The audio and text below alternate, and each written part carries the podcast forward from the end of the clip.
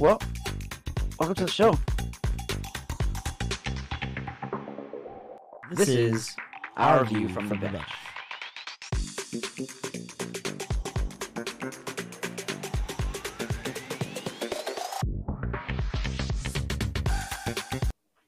Well, welcome to the show. I'm Brendan, Jason Kelce's luchador mask. And I'm Corey, confetti pickup guy from the Super Bowl. And happy Monday, post Super Bowl Monday. We made it through it, It, all. it is a happy Monday. I would wholeheartedly agree. Uh, as um, you know, many people know, I was rooting for the Chiefs, so it was. It is quite a happy Monday. Um, we didn't quite hit our parlay, but No. uh, we weren't that off, to be honest with you. So Not too bad. Not too bad. I mean, I would have Not liked too to win, but true, true. And dang, you got a double whammy. You lost to your grandma too. I know I'm 40 bucks in the debt to her. Too. That's right. Take her out to a nice dinner or bring a nice dinner over or something like that. I'm actually doing that. I think next week. That's my plan to go over there and have lunch with her. So no problem. Sweet. There you go. There you go. Uh yeah, so I mean obviously watched Super Bowl was yesterday. Besides that, how was your weekend? Uh, not too bad. Friday night was offspring night for the Ducks, and we were slammed. I would have it. Uh, to me, it felt like we were working a playoff game, but I, we haven't done that in like five or six years. So it was a, a new change of pace for some of our staff members who hadn't been there since then. But uh, made a lot of money, sold a lot of stuff. Uh, they did ultimately. Did they even win on Friday? I don't even remember if they won or lost. We were so busy of just that busy, huh? stuff. I didn't even think about it. Um, but I did get an email Saturday morning from our director saying that everybody, like high up executives, had nothing but rave reviews for us and everything we did. So that's good to hear. And You guys then lost five three. Okay, see there we didn't see doesn't even matter. We we're so busy I didn't even realize what the score was. um, and then Saturday I worked that Bronco concert we talked about last week, which Mhm. was a waste of my time. We should you not heard, heard told me it was a nightmare, bro. Ugh, it was when you got an hour and less before doors open to get the merch counted and ready, which is not the worst thing when it's only a couple buckets. But then the guy doesn't tell you the prices until after the doors open. Not the best start to the situation. That's gotta be rough. Can I buy this? it. How much is this shirt? I don't know. Come back. um, so yeah, I got that taken care of and in and out of there. But I think I was there. I got there at four thirty, but I got out by like 1.30. So not not too bad of a day compared to normal concerts. Uh, and then yeah, yesterday was just uh, chilling, watching the game. I have to admit that first half was pretty boring and kind of might have nodded off a little bit, but that's because of the late night before. But was Yeah. ready for the second half and overtime, which we'll get into more as we uh, continue on. But yeah, other than that, not a whole lot, sir. What about you? Uh, yeah, I mean that's pretty much all I did yesterday. Uh, Laffy came over, we hung out and watched the game. Me and the wifey as well. And uh, Saturday I was like just busy to be honest with you. I was like going here, going there, hit the gym, took the dogs on a walk, gave the dogs a bath, cleaned up the house. I was just like super busy, like so busy. I literally fell asleep on the couch before my wife even got home from work. She gets off at six o'clock. Oh my gosh. It's only like 30 minutes away. So she was home by like six thirty, seven o'clock, and I was done. Uh, but it made sure that I was ready for Sunday. We still got up early again, went to church, got some food, then took another nap because I was just tired. Don't blame you. And then the game started. So it was uh it was pretty cool. Pretty cool. That And is one positive of the game starting at 3.30 you still have a good chunk of day in the morning to kind of nap or whatever you need to do to get ready yeah, exactly. Get a bunch of stuff done. So luckily we weren't throwing a too big of a party. We ran to the store just before the game started, just pick up a couple snacks, some fruit and some cookies and chips, just something to kind of like, you know, it's fun to like munch on stuff while you're watching the game. So absolutely yeah, so it was a good time, good time, and uh, you know, even better time because the team I was rooting for won. So, but Let's make it better before we get into all the Super Bowl stuff, if you're not already, don't forget to subscribe to the channel and hit the notification bell so you never miss any one of our new episodes. Um, it's completely free to do. It literally would cost you what, maybe one to two seconds of your entire life, and, zero uh, you know. Yeah, it's zero dollars, and it completely helps us out. And as we always ask, man, I mean, if you like what you're watching, smash that like button always smash, Smash that like button smash the like button for us. Also free. Also one to two seconds of your life. So hook a brothers up. You know what I mean? if you like what you see, tell us. Tell us. Well, I mean, to be honest with you, might as well just get right freaking into it, dude. Let's it was uh, it was a phenomenal Super Bowl 58. Um, I kind of liked everything. I want to give you like before we get into the X's and O's and all that kind of stuff. I enjoyed the as much as people may not like it. Pat McAfee liked it because he's a, a special teams guy. He likes the punting and the field goals and all the extra teams, uh, extra uh, special teams extra stuff. Um, but I kind of like it too, especially the way we watch NBA now. It's just a uh, a walkway to the basket. It's kind of nice seeing something called defense be played, you know, albeit in a different sport. Uh, still, still was nice to see. Um, it was kind of just like that nice back and forth. Both teams were very prepared. Niners came out with a ton of energy. So that was kind of cool to watch. The halftime show I thought was pretty cool as well. What did I mean? We kind of grew up in the Usher era. He started just a tad before us, but we kind of grew up in that era. So I knew a bunch of the songs as well. I know you were excited when he took his shirt off, right? Oh, of course, that's my favorite part. that and the rollerblading around those. Uh, and that was kind of impressive, to be honest I, with you. I don't even know. I did not expect that at all. I didn't know he could even rollerblade. So yeah, that was uh, quite a quite a spectacle to watch. And you know, it was cool to have Lil Jon and Ludacris there at the end to close out with yeah. And uh, mm-hmm. you know, H.E.R. did yeah. really well. Uh, Alicia Keys Ooh, had a good her, spot, uh, and then I think it was Jermaine Dupri that was there as well. I mean, just yes. I, although I didn't recognize was it Will I Am, I didn't even not know who that was until they put his name on the screen. Whatever he was wearing, I did not recognize him one bit. But the Black Eyed Peas haven't been around for a while, so I guess that's not that weird. True. Yeah. No, it was it was definitely pretty good. Um, I liked the I liked the show.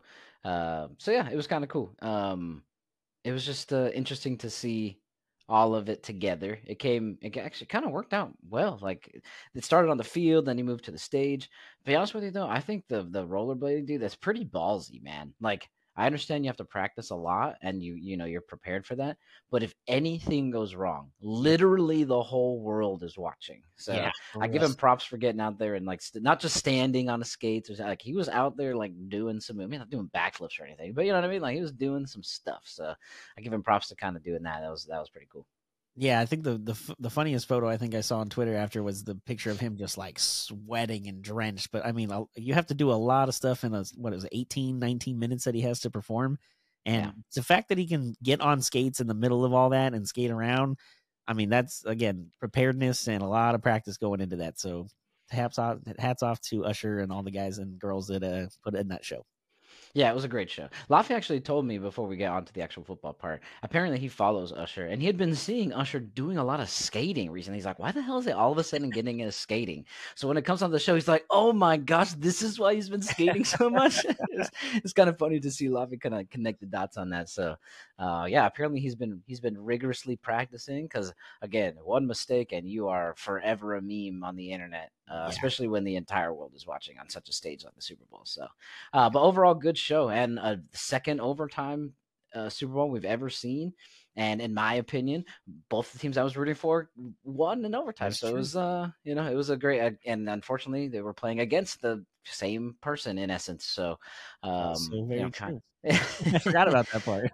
but it ended. It ended exactly kind of how I was hoping, and it was a nice close game throughout. So, um, why don't we kind of break into it? Let me give me some of your, you know, first uh, first impressions. Uh, anything that you kind of remember from the game that stuck out. Well, like you mentioned, both teams came prepared. Obviously, having the extra week in between to get every get a game plan ready. The Niners definitely had more energy to start with, but if you think about it, it's kind of the nutshell of a, of their season for the Chiefs. Like they just struggled early, but they they hung in there. Their defense played really well. Spags obviously had them very prepared. There was a few times there, even late in the game, especially where Chris Jones had like a just a walking lane to go to Purdy, or like had to force a bad throw by him because of it. And you know, I know the first thing everybody talked about or was going to mention is like Purdy can't win the. I don't think Purdy did anything wrong. He he, he played a great game. Yeah. He did exactly within their system what they expected him to do. Uh, you lost Deebo at one point for a couple plays with the hamstring. I was surprised he came back because he literally pulled his own hamstring with nobody touching him and near him. So that was a little right. worrisome initially. Um, but yeah, just Christian McCaffrey did well, not as well as I had hoped. Um, you know, that fumble early again, it just very ugly first half. The 10-0 lead for the Niners was it felt like 20 to nothing at the time because the Chiefs just Yeah, the way they were playing 100%. Oh, the Chiefs just looked like they were in molasses out there. Just everything was not working, slow, uh, you know, not catching anything. And then the, obviously when Pacheco had the the fumble, there was that uh, viral moment in the sense of Kelce going over to Andy Reid, like I should have been in there putting that block, and it may not have happened. Um, you could see, you know, Pat Mahomes, even though he is the GOAT, you could see him a little frustrated early in the first half, and especially at that point when Pacheco, because you know that play before that deep like oh, floating ball, beautiful bomb, yeah, yeah, fifty-two mean, yards, dude. And you thought, okay, here's the Chiefs, they're gonna wake up, and then Pacheco turns the ball over, and it completely kind of got them off their uh, their side. So I don't know, but overall, it was just a, a good game, uh, especially like you said. Uh, once we got past halftime and the interception by Mahomes there at the early third, uh, it was basically a great game from then on. But the first half was all 49ers and a couple moments that they really could have gotten a stranglehold on it, and unfortunately did not take advantage. Yeah, we got a lot to talk about. I have a couple things that I want to go over, but I'd love to talk about that that uh, Reid uh, Kelce nudge. Um, I do think that Kelce meant to come over as heated as he did. I don't think he meant to. Can you imagine if he fucking like knocked him over, bro, Dude, and like something I, like happened, he got like hurt or something? He had to like, that would have been bad. in the locker room or something. You know what I mean? Like, I mean, from a chair. yeah, I mean, you know, just like just luckily that he you know didn't nudge him too hard um, but you know there was plenty of talk about how you know that's kind of just how the relationship is and kelce understand or i'm sorry reid understands that it's from a point of frustration in the fact that he wants to help not frustration with andy in any way Correct. shape or form he just wants to be out there and that's kind of what andy wants you know andy yeah. wants players who want it you know and uh, so you know obviously one one catch one yard in the first half goes off for nine more catches or eight more catches i believe uh, and for like 90 something yards in the second half and and some clutch ones as well obviously yeah. in the in the stretches there of the fourth quarter and overtime so uh you know he he basically got his point across like bro because you know, kind of like what you said, he felt like he wasn't necessarily going to have the ball on that run play, no. obviously, but he felt like he would have stuck the block better than Noah Gray did. Mm-hmm. Um, and and that would have not led to to the second defender coming over to force the ball loose on on Isaiah. So exactly, yeah. I, I kind of want to also touch on what you said about Brock. I think Brock did good. I think Brock did good. Uh, but the problem is you're playing Patrick Mahomes, so in order to beat him, you need to be great. You yes. know, and that's not that's not a knock on Brock Purdy. That's just saying there's there's different levels to this. Brock played really good.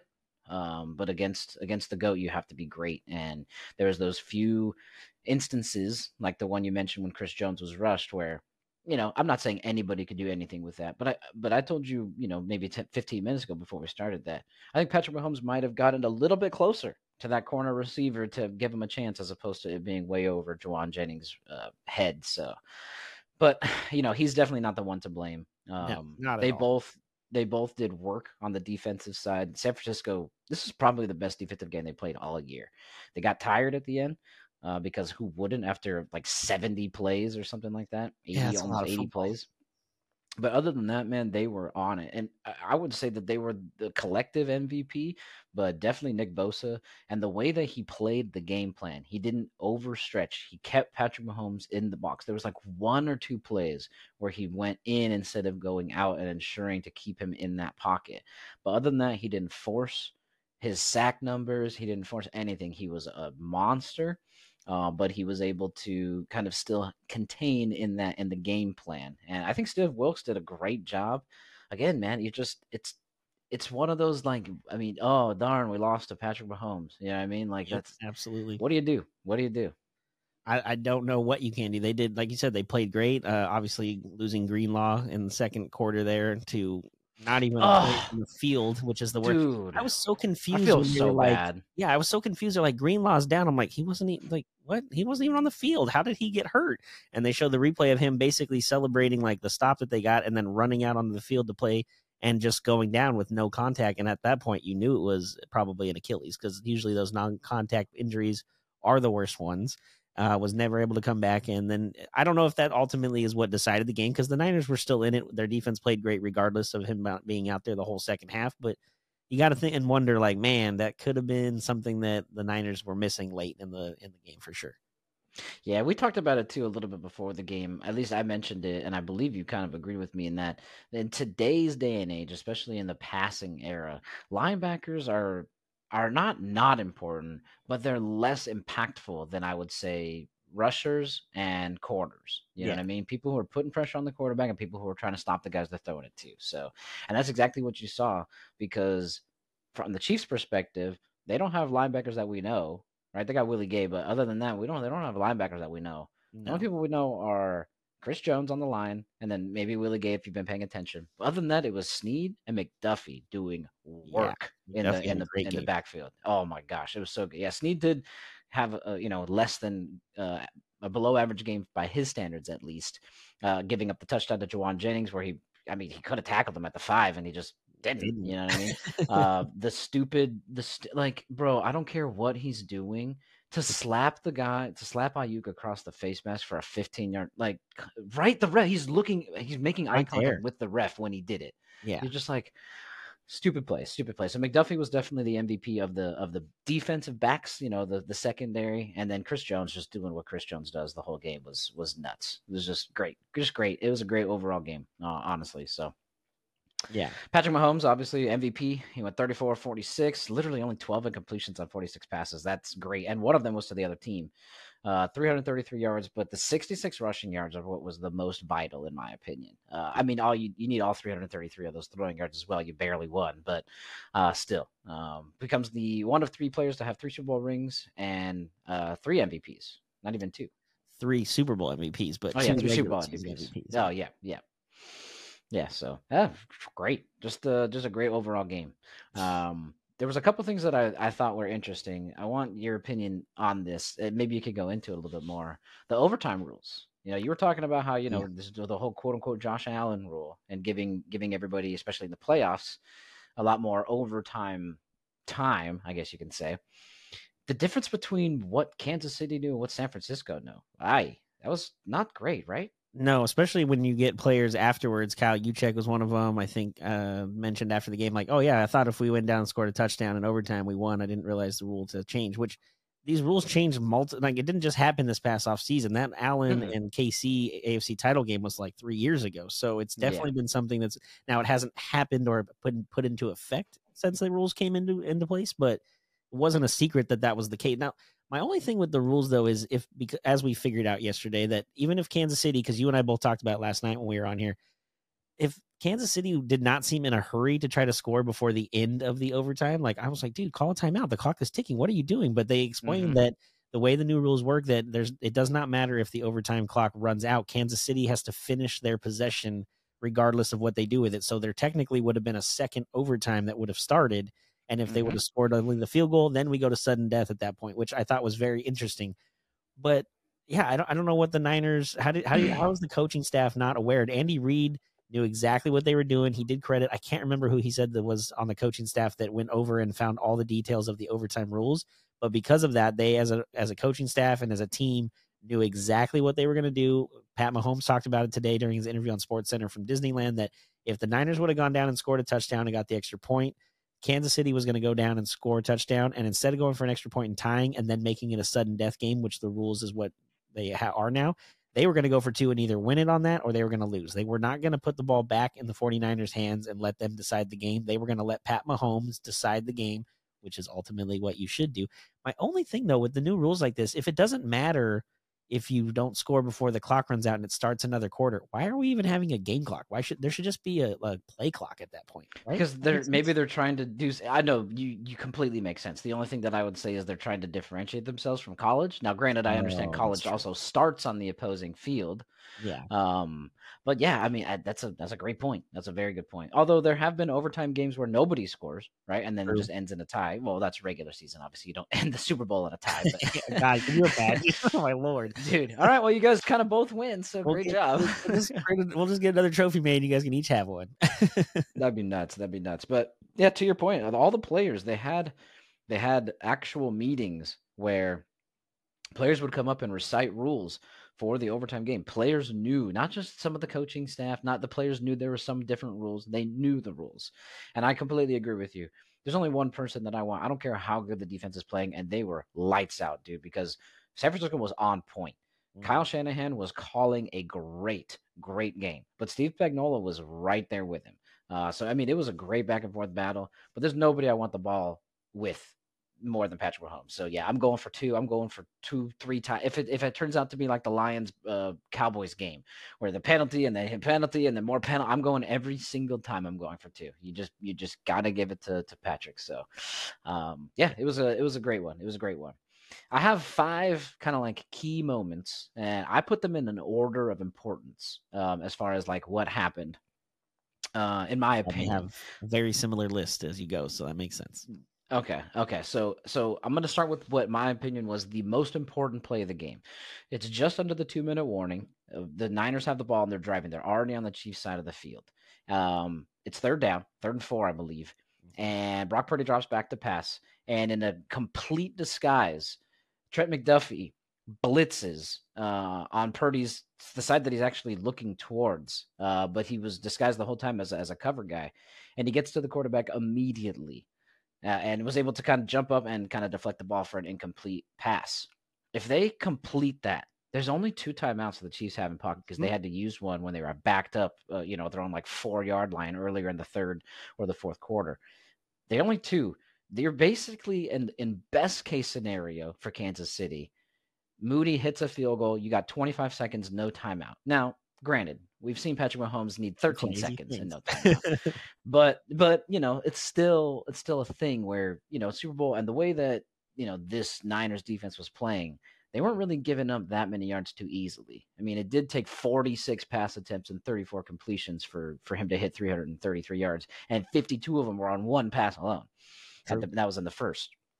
So I thought that was huge. I thought that was huge. The next one, in my opinion, do you agree that, that was like probably one of the best, one of the biggest, if not and the, the biggest play? Yeah, and, and like you talked about, Spags had the ble- the best play drawn up to and to make him not even noticeable. He was, like you said, looking like he was in a cover situation, and he just kind of slowly snuck to the left. And as soon as they snapped the ball, he just took off. And as soon as Purdy had the ball and looked up, he had no choice but to throw that ball. Otherwise, he took the sack and then even possibly knocks him out of field goal range. Not that Moody couldn't have made it. He did make a 55 yarder, I think, earlier, which at the time was a record until what two hours yeah. later. yeah, not um, even. I was like, yeah, but hour, yeah. At the point is he had to rush that play and couldn't get where he wanted to because, like you said, if he completes that pass at that point, they're just wasting the clock out, kicking a field goal, and hopefully walking away with a win. So that that was a huge turning point. I could not agree more. Yeah. The next one I do have is actually we're gonna get to Moody. I, I, don't necessarily I'll I'll put it on him, but it was an extra point, bro. You're close. You yeah. don't need longevity. Go for height over distance. Yep. The blocked PAT. The blocked PAT changes the entire game. Instead of the Chiefs needing to go down and and score a touchdown, yeah, they only have to kick a field goal to tie it and and they end up doing so obviously so i think that was huge a lot of people are kind of going to go over it to me it's what set up all the other big moments you know what i mean like without that moment you may not have all of the others so i thought that one was big yeah if you uh, think about it if that PAT does not get blocked and they're up four and Kansas City goes down at the end of the fourth quarter. Now, they did have six seconds left. They could have taken another shot at the end zone. They would have had to take mm-hmm. two if that was the case and they were down four. And so maybe they we don't even go to overtime. So that's a huge turning point. And like you said, why are you kicking it so low when you're just kicking an extra point? You're not kicking the 55 yarder you kicked earlier in the game where you need the longevity right. to get over the the post. This is mm-hmm. just a chip shot in a sense. And again, get it up and over the line. Don't give them an opportunity to block it or have an opportunity uh, like at all. Like don't even give them the reach or a possibility. But yeah, the way he kicked it, uh, unfortunately uh, for him, but fortunately for the Chiefs, was able to get a, a hand on it and knock it down. Yeah, yeah. The third biggest one, and this is again set up by some of the uh, previous ones, was Chris Jones. I I would call it a blitz, but he was really just unblocked. Dude, um, no and that was the the uh, the overtime possession for the Niners when they drove right down the freaking field, and they made it look easy. Christian McCaffrey was chunking them. Christian mm-hmm. McCaffrey was lights out, eighty yards receiving, eighty yards rushing. Dude was the the best Niners player on the field. Um, in my opinion, kind of hands down. Eh, all the other weapons were bottled up. Kittle had four yards, I think, two catches for like four yards. Deebo was uh, I think he had three catches on 11 targets or something like crazy. McDuffie was all over him. Aiyuk had some decent plays. He did get open, but nothing nothing backbreaking. But the Chris Jones blitz was huge. He gets right and exactly what he did to Josh Allen by pushing, you know, his lineman back into him, threw him off and has to throw the incompletion in the end zone uh, as they're trying to go and win slash tie the game, which of course wide right happened. Woohoo. Um, but yeah, that was huge. Him him getting free, I guess you could say, even though he was free from the start. How do you do I, I again I don't I'm not a football connoisseur, but how you don't block that guy yes. just beyond me, dude. I, I don't I mean I understand, okay, I cover this guy, the next guy's got this guy, and I'm sure that guy's like, okay, that guy's got that guy, and Chris Jones is like, all right, well, I'll get Brock then. yeah, right. And it's it's you know you talk about these five points you have. One of them too, I think, and correct me if I'm wrong, is that same drive in overtime when Frisco was down back at their own uh, side of the field and it was third and I think 13. same thing. They blitzed, and he had Purdy had no chance in order to throw it to somebody that was open, but they got that uh, defensive holding, which gave them a yep. first down and extended the drive because that would have put fourth down and, and over ten, which you're not taking, you're not going for it on fourth at that point. You're punting it back to Kansas City, and all they need to do at that point is come down, kick a field goal to win the game, and we're not even talking about this crazy back and forth and overtime. So another turning point is that third down, getting that defensive hold, which I get it. He did grab him in a sense that he's crossing apart. So I get the call. It's not a bad call. And I didn't think we talked about last week. Did you did the Chiefs have the referees on their side? I no. thought I thought the refs did a great job. I think it was six penalties on each side. There was no controversial. Oh my god, I can't believe they called. I mean, the Chiefs even got an intentional grounding one, which even then the I dude that guy was close, bro. Gene Steratore or whatever his name is, the old ref that's their like analyst guy came on and said, I don't know if I would have called that. He was kind of coming back and he was near the play or the or the ball ended, but I could see why they called it because it didn't quite get to the line of scrimmage again. But again, overall, the refereeing was fine. There was no controversial. Yep. Oh my God, what were they thinking on that call? I thought it was yeah. pretty fair across the board. Yeah, agreed. They had good no calls because there was some like Deebo's first deep touchdown attempt where mm-hmm. uh, I think it was Sneed or McDuffie was on him. They he was kind of holding his arm a little bit, but there's so much going on it was a good, in my opinion, it was a good no call. It shouldn't have been offensive, shouldn't have been defense, should have been nothing. Uh, but I, yeah, great, great, uh, great point. The, I think the referee was on on par, and in no way did it favor either team. To be honest with you, I think it was just a fairly called game, so that was good. My fourth point, as most uh, uh, impressive or key moments or plays, was basically just Patrick Mahomes at the end of regulation and overtime. Uh, he was he was insane in overtime. He was eight of eight and accounted for sixty I think 62 of the 75 yards, whether that be passing or throwing. So I think Pacheco got 13 yards, and I think that was only on two plays. So uh, he was just lights out. Uh, great. They ran the same play that they won the Super Bowl on before. They just did it on the other side.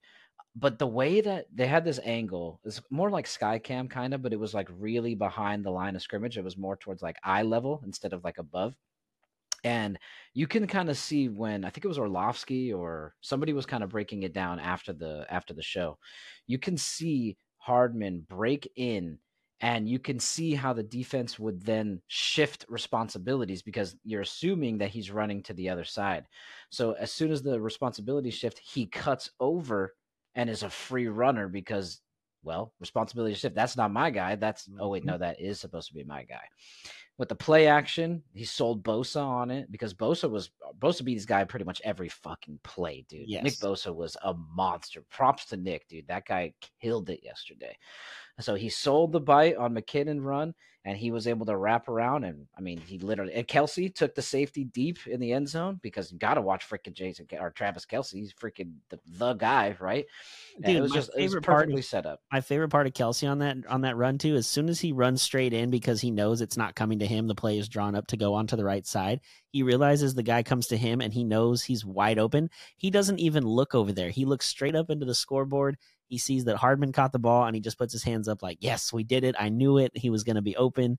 Had no no no play nothing Doubts. to do with that play. Just knew it was going to mm-hmm. happen. Mm-hmm. Do my job, focus on what I need to do and bring that guy towards me and leave him to go.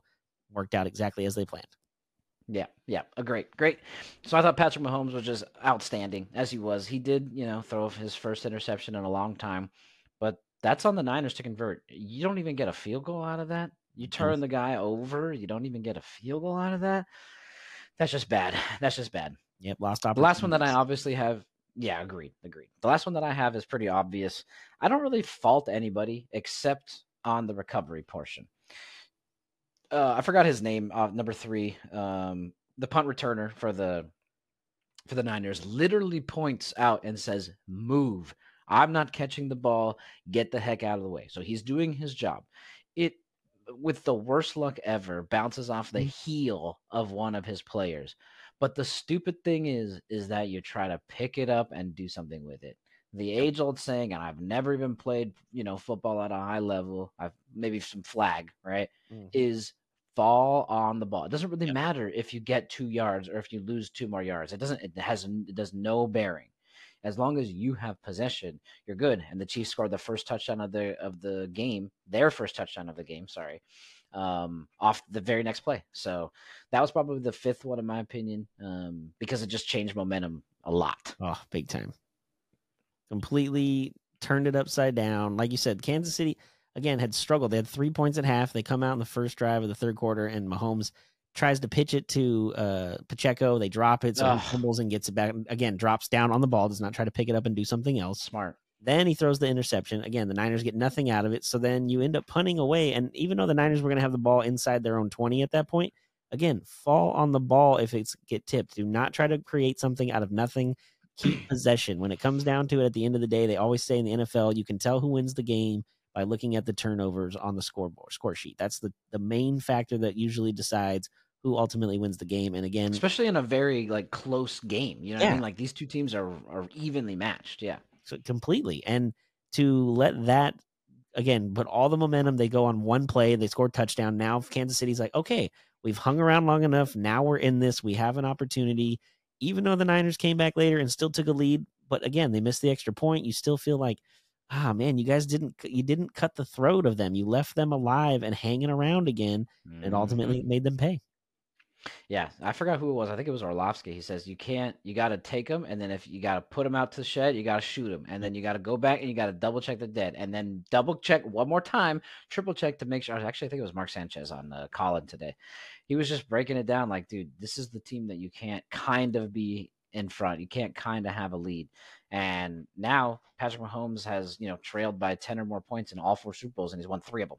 So the only one he didn't was to this gentleman here in this jersey. Bucks Bucks Chiefs I mean he lost 31-9, so it wasn't really that close. Uh, but other than that, he's come back from 10 down each time. Each time, and two of them against the uh against the Niners. So Yeah, it's Shanahan. so it's just uh, you know, one of those one of those things. Um, but yeah, I mean, either other than that, it was a great game. I was gonna have a lot more to say depending on how this went, but I will get into it a little bit because I've been waiting to kind of talk about it, I'm but I wanted to make this. sure that they actually lost first. Okay. The one of the reasons why I actually am rooting, besides my mother, love you, mom, against the Niners is because of their fans. There's actually nobody on this team that I dislike. I think Nick Bosa is great.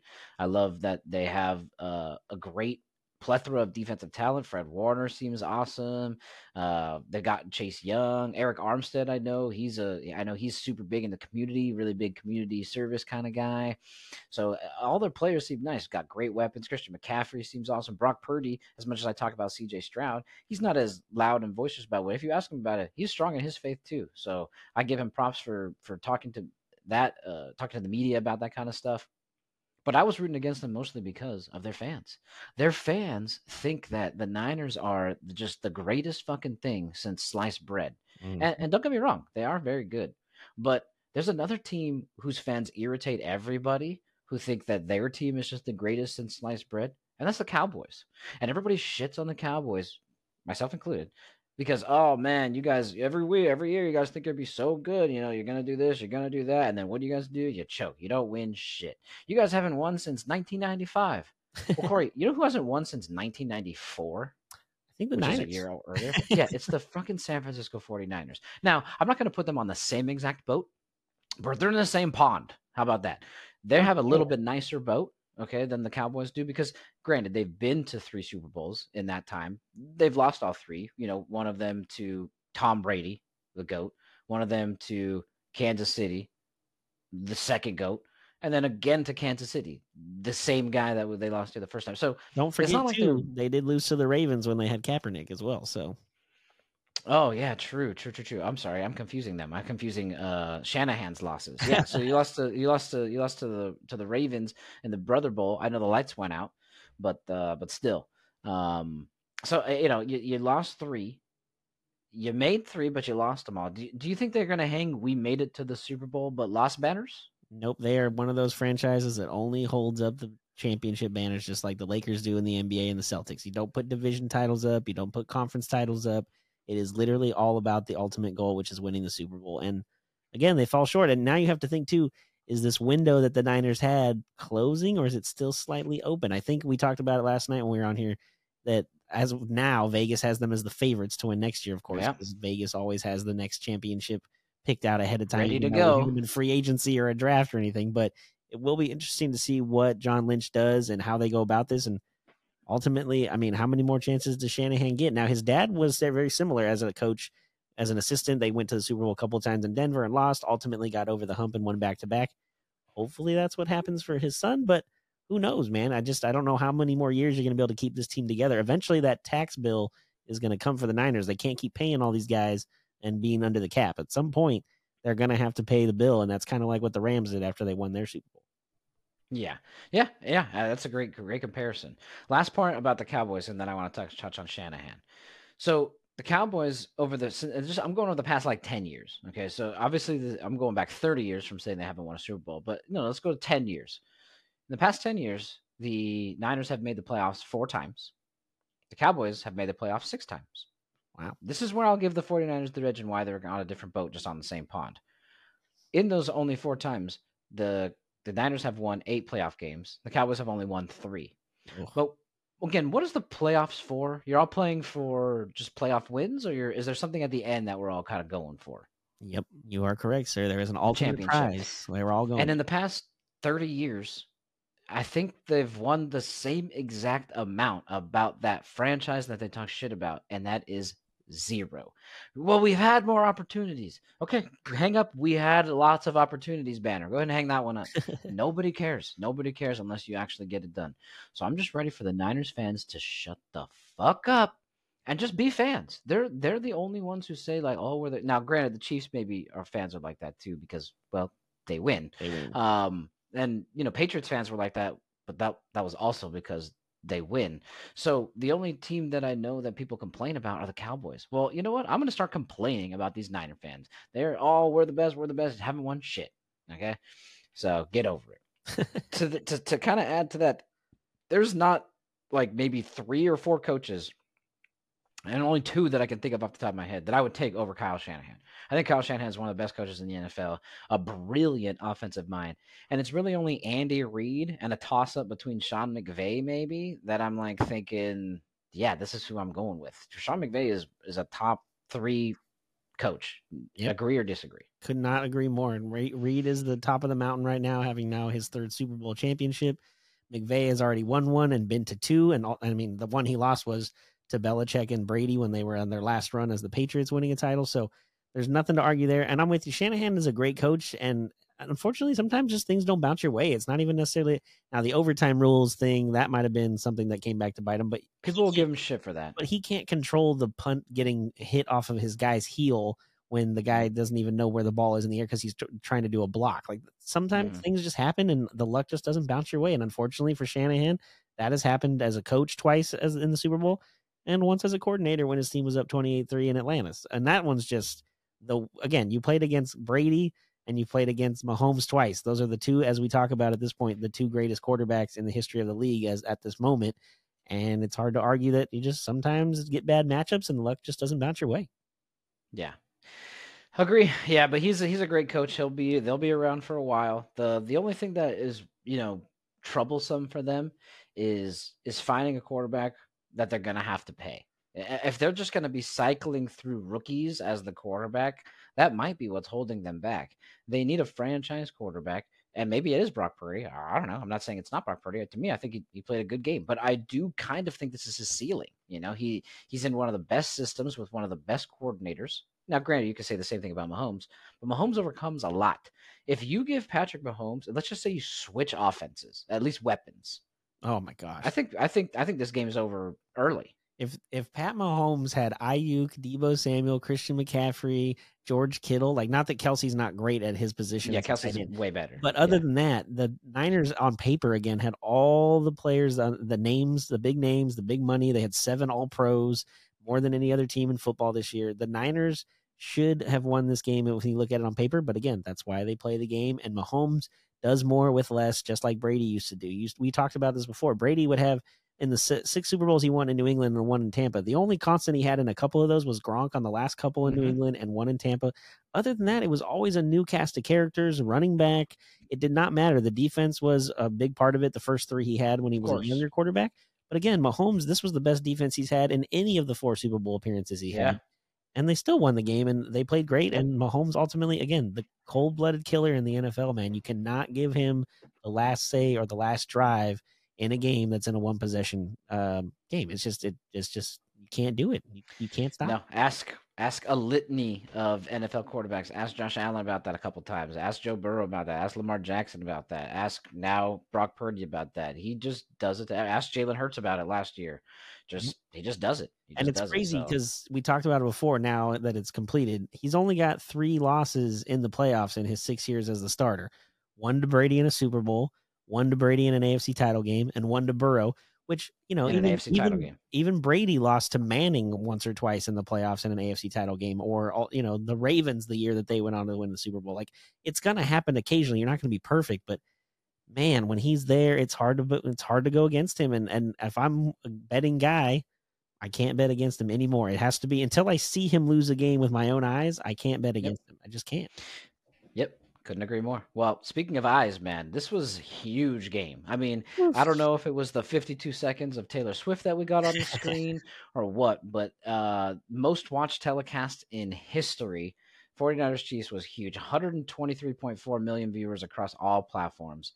Um, that is just that's a lot of people watching. I was one of them, of course. What's crazy too is that's like kind of a guesstimate, right? I mean, you have a couple TVs on and you can kind of guess who's tuned in, but how many people are at that TV? You know, exactly. there's only, there's three people at mine. Well, how many, how many people, people are at parties or a, or a, a mm-hmm. bar or a, you know, I'm sure Vegas had all kinds of watch parties and you only have a couple TVs, but you've got hundreds of people there watching it. So yeah, the numbers are astronomical. And I think I heard today something. Uh, I was listening to Mason Ireland, and they said that the most watched telecast of all history of TV is the moon landing back in the 60s, and it was like between 130 and 150 million. This drew 123 and change.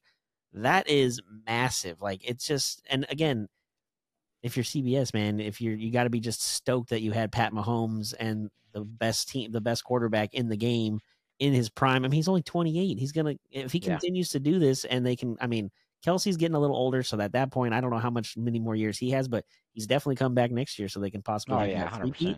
And if they even get an opportunity to get in the playoffs this year, don't count them out on getting that three-peat or at least being in the Super Bowl and having an opportunity to do it. Yeah, I do think that they need to improve the weapons. Rashee Rice was great. Mecole Hardman and and Vontaze. Uh, um, uh, wait, wait, oh my gosh, what did I think his name? Montez Scantling is his last name, right? yeah, yeah, yeah. Valdes, Valdes Scantling. That's Marquez Valdes Scantling. That's who it was. I'm sorry. I was like, I'm saying it wrong. I don't know what is right, but I'm saying it wrong. MVS. They were they were helpful, right? Don't get me wrong. Obviously, Kelce is the main guy.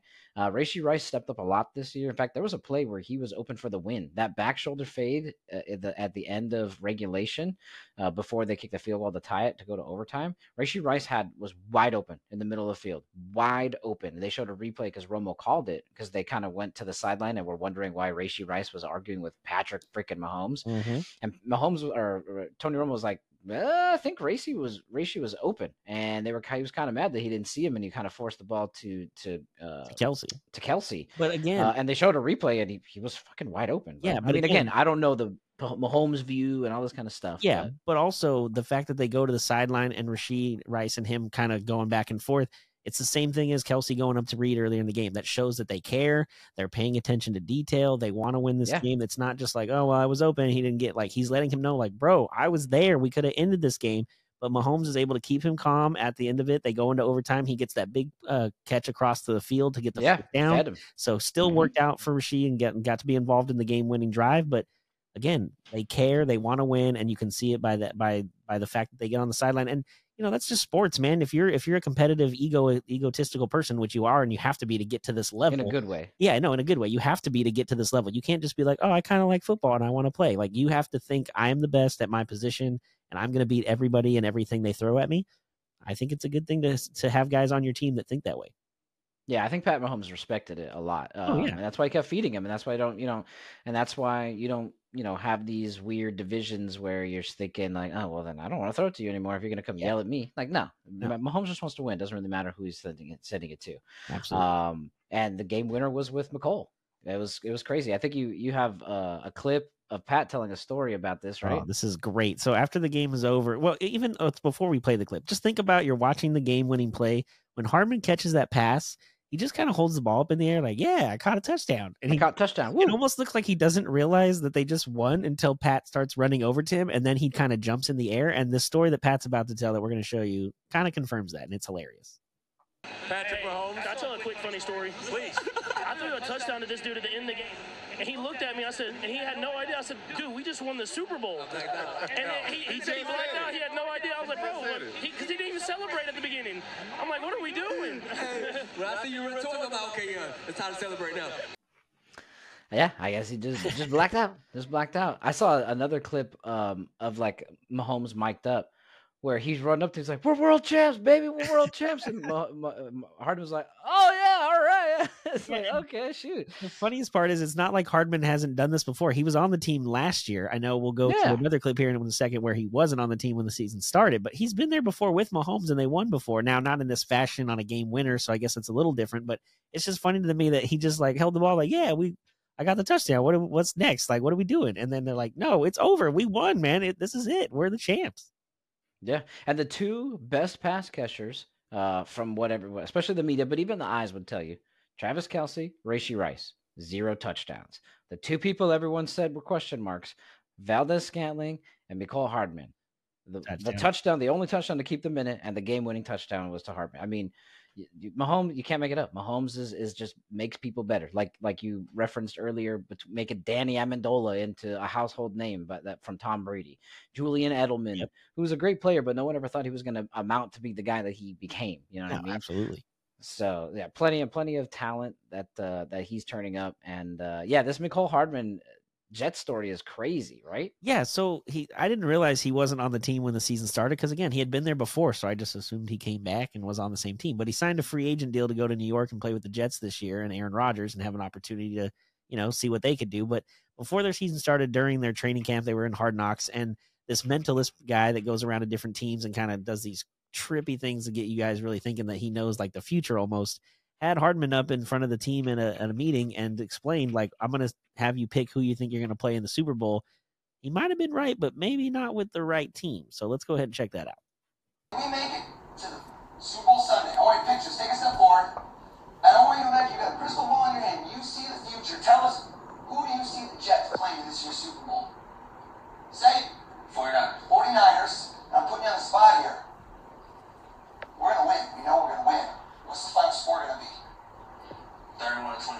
Yeah, because when all the pieces come together in a season, it can be absolute perfection, folks. Because that's what I'm thinking. I'm thinking the Jets and the 49ers. 31 to 21. That's crazy. Hey, that's crazy.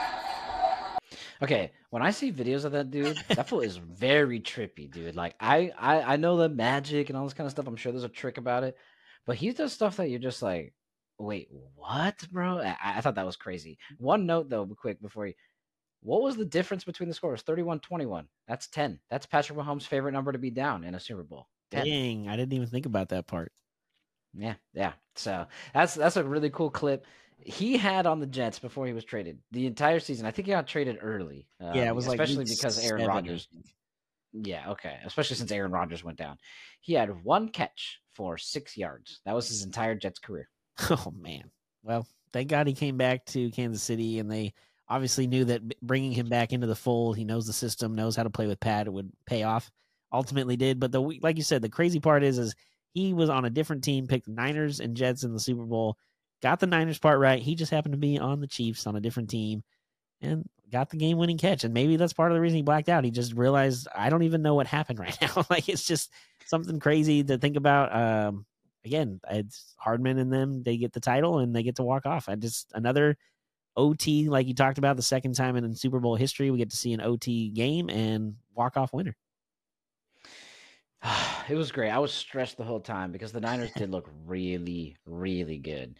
And again, two reasons. One, I just don't want to hear the Niner crap. Us being in LA, um, two things. One, a lot of people come down from NorCal, move downhill. It's a little, it's a little nicer weather. They get a lot of rain up there. It's kind of cold sometimes.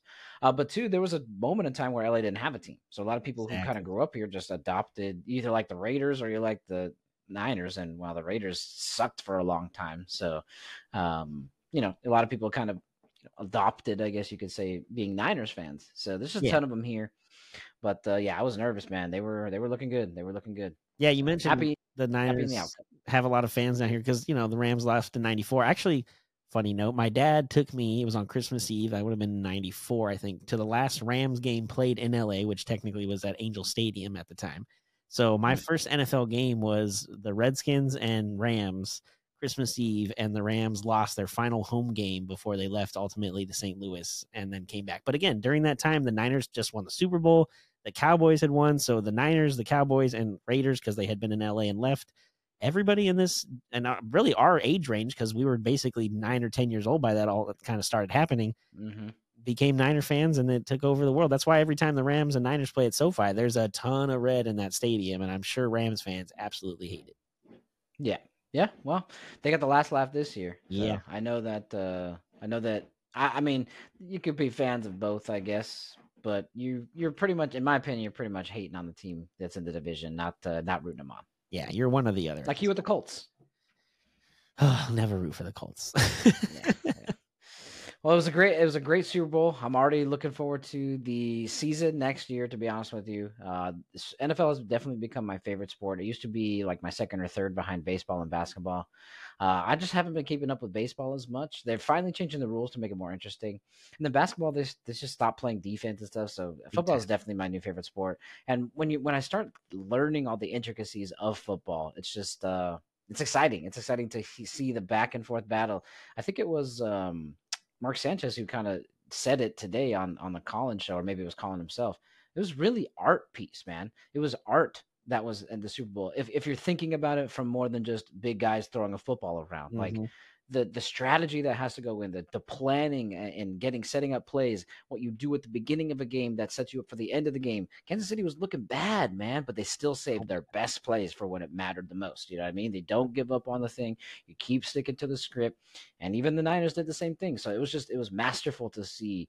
You know the Shanahan offense against Spagnuolo, the Reid offense against I, I Wilks against the Wilks defense in his first year as the defensive coordinator. Might add, um, so not a defensive coordinator. He's he's been with defense before, but you know for the Niners this year. So it's uh, I thought it was I thought it was really good. I thought it was really good. So uh, happy, but yeah, excited for 2024 season. Yeah, and Vegas already has the odds. Like we said, the Niners are favored to win it again, or well, win it in general. They're favored again, I should say, not favored to win again, but favored again. Against all odds, though. I was just gonna say against all odds, they have no bulletin board material to go into the season next year. I don't know what they're gonna come up with now, but against all odds, they are favored to come back and possibly win it next year. Yeah, Chiefs are second. Um, looks like Vegas is already putting bulletin board material up in Kansas City. Said, "Yeah, yeah, yeah. We get you just one. We get you were underdogs in every round except the first round when you played the Dolphins at home. But we still think that you guys just won't do it. Now, a lot of it could be just banking that no one has ever won three Super Bowls in a row. fact. But uh, I don't know. I think Pat. I think Pat Mahomes might take that personally. you know? but even though they nobody's ever won three in a row, I mean, we did see the Bills in the early '90s go to four in a row, just not win any of them. So it's not impossible to get to a third straight. And the fact that they've already won two of them, they could. And if they okay, if they get there and win three in a row and four in like six or seven years or whatever it is, with all with five appearances, just mind blowing. I think if that happens, I would put Mahomes equal to Brady I mean, it's already. I think if you're looking at the total rings, obviously Brady has the advantage there. But if you're looking about the individual and their ability, I think Mahomes kind of already is because he can move out of the pocket, he can run, he does a lot of things that Brady never could do because that's not the game he plays or not how his Mhm. body is built. But yeah, if you're looking at the overall goat winning and most titles, it's hard to go against Brady at this moment. But I think individually, what they can do on the field, I think Mahomes is already better, to be honest. Yeah, individually, sure. This is the only thing that I would say to that. Um, one picked 199th. True. Compared to Nobody 15. believed in him. People, Andy Reid traded up to go get Patrick Mahomes because they believed in him. That's good. Number two, you get Andy Reid, and I'm not saying that he. I want him to go away. I'm not saying I doubt Patrick Mahomes will ever leave Kansas City. No. But if Patrick could do it with somebody else, like Brady was able to do, those are two differentiating things. And the third one is as much as Patrick Mahomes has come back from 10 three times, has anybody come back from, I don't know, let's say 25 down in the third quarter? Yeah, that is a good point. You have me there. So that's the only three kind of notes because otherwise I wholeheartedly agree with you. Uh, in fact, the only other jersey I will probably own besides this one is sometime I'm going to buy a Patrick Mahomes Chiefs jersey because, as you know, I like dynasties. I don't get tied to a certain team. I root for the Cardinals, uh, but there's not really much to root for, right? So, at the end of the day, I just kind of want to root for. I like dynasties. It is what it is. So, um, yeah, exciting, exciting. I think we have one more bit of NFL news, right? Well, I was gonna say, uh, you found something else. 2024 season. We're already excited about it, and we know that the Chiefs will be hosting Thursday night football when it starts because they're the defending champs and hoisting up their uh, banner. But the other thing we know is is that Friday night they're going to do for the first time uh, is going to be the NFL is going to have a game in uh, was it Spain or Brazil? Brazil, Brazil, Brazil. Okay, so they're going to have a game Paulo, in yeah. Uh, it's going to be the Eagles hosting. We're not sure who they're going to be hosting yet. We'll figure that out. But then it also was announced over the weekend that in 2025 they will be having their first game played in Spain at the stadium and home of Real Madrid Soccer. So continuing to grow the sport internationally. I would think the Jaguars might be playing in the game. They just seem to be playing every game Probably. overseas at this point because they have no Mhm. fans at home and their stadium's not very nice. Um, but yeah, just another note that we found over the weekend. They will be going in 2025 to Spain for the first time. Bro, I can't imagine. So I, I hope there's like a, a football atmosphere where there's just insane amounts of chanting, where you just see like just large sections all just in full color and just like oh, like, just- It's gonna, going. be, Mhm, it's gonna be legit. I think that's cool. I think it's cool, especially in the home of Real. Madrid. Sheesh. Right? That's a that's a big thing right there. That's a big thing. Unfortunately, that's why I'm rocking this. We do have to lay rest of football. We're gonna have some fun stuff. Obviously, training camp knows that'll be coming out. Any sort of other free agency signings over the next uh, few months and stuff like that. But the draft obviously is gonna be coming up. I think that's like April or so. So there's Mhm. plenty to still talk about in football. The NFL makes sure that they're always uh, you know, something to talk about there. Uh, but unfortunately, we're gonna have to kind of lay it to rest for a little bit because it's officially baseball season, man. We're starting to get into it. We're not gonna get into baseball yet. We have some other notes on football, uh, and, and it's in college actually. Uh, some of the some crazy happenings over the past couple of weeks. One of them is yeah, th- yeah, that's pretty much it. There's not too much uh, movement of players, at least none that's like extremely notable. Because sometimes we don't really know who those people are. You know, besides people not committing to Alabama because uh, Saban's out. Uh, but we're going to start with Bill O'Brien. Bill O'Brien is actually going to be the new head coach at Boston College. He was originally named the Buckeyes, Ohio State's offensive coordinator, under uh, Ryan Day, that uh, just mid January because it was uh, after the season. You know, Ohio State did they make it? No, they didn't make it. That's right. Okay. No, I don't think so. Um, but it was Michigan that did. Yeah, they took home the chip. Anyways, he now uh, is not going to be that, and he's going to be taking over the vacancy that we previously announced uh, for Jeff Hafley, who is moving on to be the defensive coordinator for the Packers. He's kind of wanted to get out of the NFL. Uh, Bill O'Brien is looking to kind of get into his second stint, right? Yeah, it'll give him an opportunity. I mean, we know he college, coached- sorry. Yeah, exactly. Second stint in college. He coached Penn State, but he took over at Penn State after the Joe Paterno situation was kind of unfolded, and at that point they were in sanctions, and there wasn't really a whole lot they could do. They weren't expected to win. Not the greatest situation. Uh, he was the head coach of the Texans at one point, took them to the playoffs. So he's coached at the, both levels as far as being a head coach. It's an opportunity. He's originally from Massachusetts. So he's going home and back to where he uh, started as a kid, and obviously he worked with the Patriots as well, so he knows the area very well. Um, gives him an opportunity to kind of rebuild his own uh, resume and not have to be just under Belichick in New England. And it is kind of weird going to, you know, Ohio State in mid January and then deciding a month later, like, nah, I'm good, I'm going to go. But again, to have an opportunity to be a head coach, I think is something that you have to, if you really want to do it, you have to take advantage of any opportunity that arises. And this is the opportunity that came. And because of that, there's another obviously opening at Ohio State, which becomes Chip Kelly's new job. Chip Kelly has decided to leave UCLA, who is in the Big Ten now, technically, and go be the offensive coordinator for Ohio State, who's in the Big Ten. So it's a very weird situation. Uh, I feel like I don't I don't quite see and, and again, it's so late in the year too at this point. Like you already did all your recruiting for UCLA, and now a month and a half after or two months later after the windows open, you're just leaving them high high and dry. I just I don't know. It's a really weird situation. I know him and Ryan Day have a history because he worked for him. He worked. Uh, Ryan Day was on Kelly's staff back when he was coaching in the NFL for the Eagles and the 49ers. So there is a connection there. But I just think it's kind of weird that he's leaving UCLA in the same conference and taking a pay cut and a job demotion in a sense to go to another team in the same conference. I the only thing I could think of is that the people of UCLA, it being a public school that is not one, not that Ohio State's not, but it, it's coming from the Pac-12. There's not a shit ton of funding. I think that's really going into this. I know a lot of it is booster independent and having to compete with the schools that not only that we're in, like the USC's, the Oregons, and the Washingtons. Shoot, even some of the Arizona and now Colorado Yeah. Uh, in Pac-12, having to go and try to keep up with Ohio State and Michigan and some of those other big schools, along with SC coming over as well, it's just it'd be hard. I, I think that he's just not getting you know what he needs out of that. What that is, I don't know. I think there might be a little bit more to the story that we don't know. Um, but I think it's a good opportunity for him. He gets to kind of focus on one side of the ball and focus on the game as opposed to what we've talked about before in some previous episodes is the circus, I guess you can call it, that college football has become with all this NIL stuff. Again, Corey and I are pro athletes getting paid. Absolutely. Corey and I are also pro ability to transfer, but it's really created a a haphazard environment for for the NCAA football regime, and it's just making it really tough on coaches, as we've seen. So, um, I think it's I think it's something to look into. Real quick though, for the Bill O'Brien stuff, I didn't get to say sorry. He's going to the ACC, which you know hasn't really looked great. Yeah. Florida State was the best school there.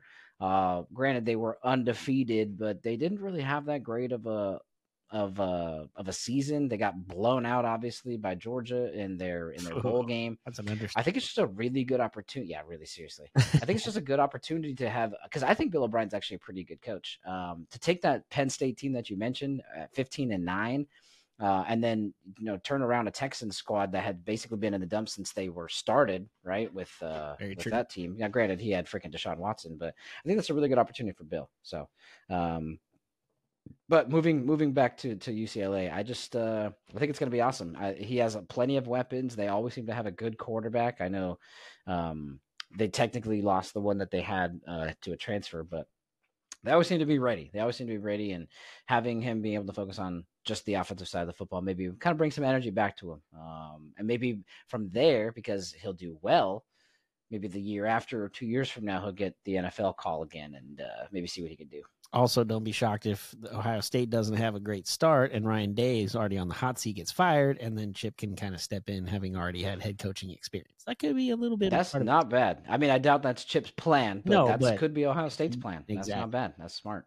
And you know, now that I mean, UCLA didn't take very much time to get their coach uh, filled spot filled in. They went ahead and hired their former running. Oh, that's a good point. Uh, they went and hired their former running back who played there, Deshaun Foster. Uh, Foster also served as a team running backs coach between 2017 and the last year when uh, under Chip Kelly. Uh, there was also talk of not even I think two weeks ago he was going to take a coaching position for the running backs coach for the Las Vegas Raiders. But then when your alum, you know, comes at you and has this opportunity to take over and be a head coach, Head coach is nice. Yeah. yeah, and again, he's a younger guy. He's 44. Uh, he spent four seasons at UCLA as a player from 98 to 2001. He had 3,000 yards rushing and 535 yards receiving, as well as 43 touchdowns. So knows the game, knows the school. Uh, they did have the players. Uh, I don't know if you saw the video today, but there was a video of the I think it's the AD going into the meeting room with all the f- football players and saying, "Here's your new coach," and they did not know who it was. And then when Foster walked in, they blew up an explosion of excitement uh, when a bunch of guys went up and hugged him. So the team is excited to play for him, which I think is a huge step in the right direction because it didn't seem like Chip Kelly had a lot of guys in his corner and he wasn't as fun. So maybe Foster kind of re kind of reinvigorates the UCLA program. Yeah, maybe that's what they need. Uh, they need because yeah, they haven't they haven't been doing great. I mean, they beat SC, two Yeah. I think three three straight years. So that's uh that's always nice for UCLA alum. Uh, but SC ain't doing shit either. So it's not uh, not that much of a you know a brag, I guess you could say. Yeah. Plus, if you look at it, USC, I think by that time of the year knew they weren't going to be playing in a real bowl game and just kind of lethargic in that whole game and just got their ass whooped essentially. Still not fun to lose, bro. Still not fun to lose to the rival. You don't think Ohio State? Now, granted, Ohio State, Michigan are actually playing for something as two undefeated teams in the Big Ten. Yeah. being well, obviously one of the top four playoff spots. But damn, that's one thing that a lot of people say. Yeah, but you know, I get. Yeah, we've been to the final. Yeah, we won. Yeah, no, yeah, but we lost three straight years to Michigan. Like that's you know, people hang on that, That's and I true. think that uh, maybe that's one of the things. But I mean, happy for him. Happy to see new coaches coming in, coaches moving around. I'm hoping that you know all the players, like you said, kind of uh, love it and take to it, fit in. Uh, but yeah, new coaches is good. New coaches is good because as we've seen, a lot of coaches are leaving Yeah. um, including the great Nick Saban. Very true. Very true. Yeah. Now he's. I, I wondered what he was going to do because he says he's retiring from coaching. I didn't expect him to necessarily this quickly, but the reports are he is going to join ESPN College Game Day as an analyst on Saturday mornings with their show. Uh, he put out a statement saying that ESPN and College Game Day have played such an important role in the growth of college football. I'm honored to have the opportunity to join the team. I'll do my best to offer additional insights and perspectives to contribute to College Game Day, the ultimate Saturday tradition for college football fans. So, Yeah, th- who wrote that? That sounds so freaking scripted. Jeez, I think ESPN wrote it and said, "Here, say this, Nick." but I do agree with him. I mean, I think I think he's. I, I I say that because I've seen. I've never been on these sidelines, obviously, with Nick Saban. But there's plenty of camera views of him, and he does not seem like the. I will do my best to offer additional insight. That's not how Nick. What the fuck is go? What the shit? I, I told you to be right there. That seems like the guy. So he's gonna have to tone it down, obviously. But I mean, he's a legend, L like capital L. So the having his insight and having his you know point of view was only helpful. I actually some of my favorite broadcasters and people on those types of shows are people who have done it. You know, like I've referenced a handful of times leading up to the Super Bowl, Ryan Clark. Well, he's a great corner. I mean, I don't know if he's Hall of Fame worthy, but he's all not, I was said all star. He's Pro Bowl worthy uh, corner or defensive back. So I like hearing it from the people who who did it and did it well. So Yeah. I think that's pretty cool. yeah, and not only that, apparently he will obviously do the College Game Day, but he's going to appear uh, on set for when they do the NFL draft and then also SEC Media Days, which again, he's from the SEC coming out of there. So, completely makes sense that ESPN is going to make him involved with that as well. Espe- I think it's going to be great. Not that he won't do great afterwards. That's not what I mean. I'm sure he's going to do fantastic, but it's definitely be great for the first like two, three years because he knows all the freaking players. you know what I'm true. saying? Not just the ones that he obviously had in Alabama, but he recruited a bunch of people that didn't choose Alabama as well. So he knows from all over the landscape. So it's going to be kind of fun to see where he thinks they might be able to fit and and what he knows their strengths and weaknesses are. I'm not saying he's going to be putting anybody down No. like, oh, this guy sucks, don't pick him. But um, he'll be able to kind of pinpoint, you know, what would work and, and where it might work. So that'll be super interesting. Will also be interesting what he gives an opinion on Alabama and if they get off to a slow start with William DeBoer coaching there now. So we'll see how harsh he is on Alabama initially too, unless he uh, kind of softens up a little bit for them. Yeah. Well, I mean, to be honest with you, it's really hard to replace a legend. Um, so I'm hoping he doesn't. He's not too hard on himself for things like that. Uh, it's gonna take some time maybe to get everything implemented. So don't be too hard on yourself, man. Don't be too hard on yourself. Yeah, and you mentioned don't be too hard on yourself. That leads me into our next little uh, small segment we've started doing here in this week's Corey Mental Health Minute. Uh, the quote I have for you guys, if you're on YouTube that you can see up on the screen, is taking care of your mental health is an act of self love. And if you want to get more information or you need any help, you can get uh, in contact with the Mental Health of America corporate uh, national organization at mhanational.org. And a story I wanted to kind of tie into this is we last week Klay Thompson had been benched in the fourth quarter against the Nets, and there's video of him after not being too excited about it, kind of kicking a chair, and obviously you can tell it's taking a toll on him that he's not the player he once was. Uh, back in 2001 or 21 in November, he was interviewed by NBC Sports California, who covers the Warriors up in the Bay Area, and he talked about you know coming back from two injuries back to back, especially you know Achilles and ACL, like not just a minor injury, a, a full year long recovery. They were each so bad, dude. I Oh, felt so bad. it takes terror. It's just a toll on you. Uh, he ta- he mentioned in the interview that it takes great willpower, and on top of that, it takes a great support team around you, friends, family, teammates. That is really important because when you get to the, in those dark places, you tend to isolate yourself. At least I do. So when you lean on your loved ones and you lean on your own friends, that's what really got me through it. Was just spending time with my friends. Uh, he obviously, you know, his straight, straight and his dog. I know he loves his dog. Yeah, Rocco, I think is the name of the dog. If I remember. yeah, correctly. yeah.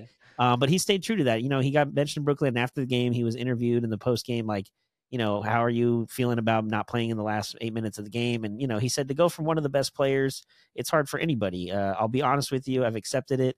You can be mad, but I'm not going to be mad. I'm happy for these young guys. Obviously, we won. It's hard to get wins in this league, so he has learned going through. Even though you have tough moments, like you said, like I said, he was kicking a chair and kind of pissed off about not playing in the closing minutes of that game he has able to be, take a step back and realize like it's the bigger picture is the team and even the last couple games on saturday they were playing phoenix. He didn't play the closing minutes in that as well and i think he started to understand like the minutes i do have out there i need to take advantage of them and do what i can but when it comes down to it if i'm not put in the game i need to not sulk in the corner or be sad. I need to root on my team and my friend and my uh, organization and what's best for the team is best for all of us in the long run. So again Klay Thompson just trying to take care of his mentals, like we keep talking about, or at least I keep mentioning every couple weeks here. Take care of yourself and and be selfish in the point that sometimes. Yeah, self love is nice, man. That's good. Thank you for that, man. Thank you. All right. Speaking of uh, Klay Thompson, we're going to move right into the NBA. Uh, we're, we do have stuff to talk about with the Warriors in a moment, but uh, we're going to start off with the hometown team. Well, our hometown team, at least. Spencer Dinwiddie has agreed to a buyout with the Raptors, and he signs with the Los Angeles Lakers. One year, one and a half million dollars, bro. Um, I love this because it was addition without subtraction. Exactly. Absolutely. Couldn't agree more. I think he's a legit point guard. Um, he's definitely, especially since I I don't even know the guy's name because he doesn't even play anymore. He's from Miami. He played decent, I think, in the finals last year.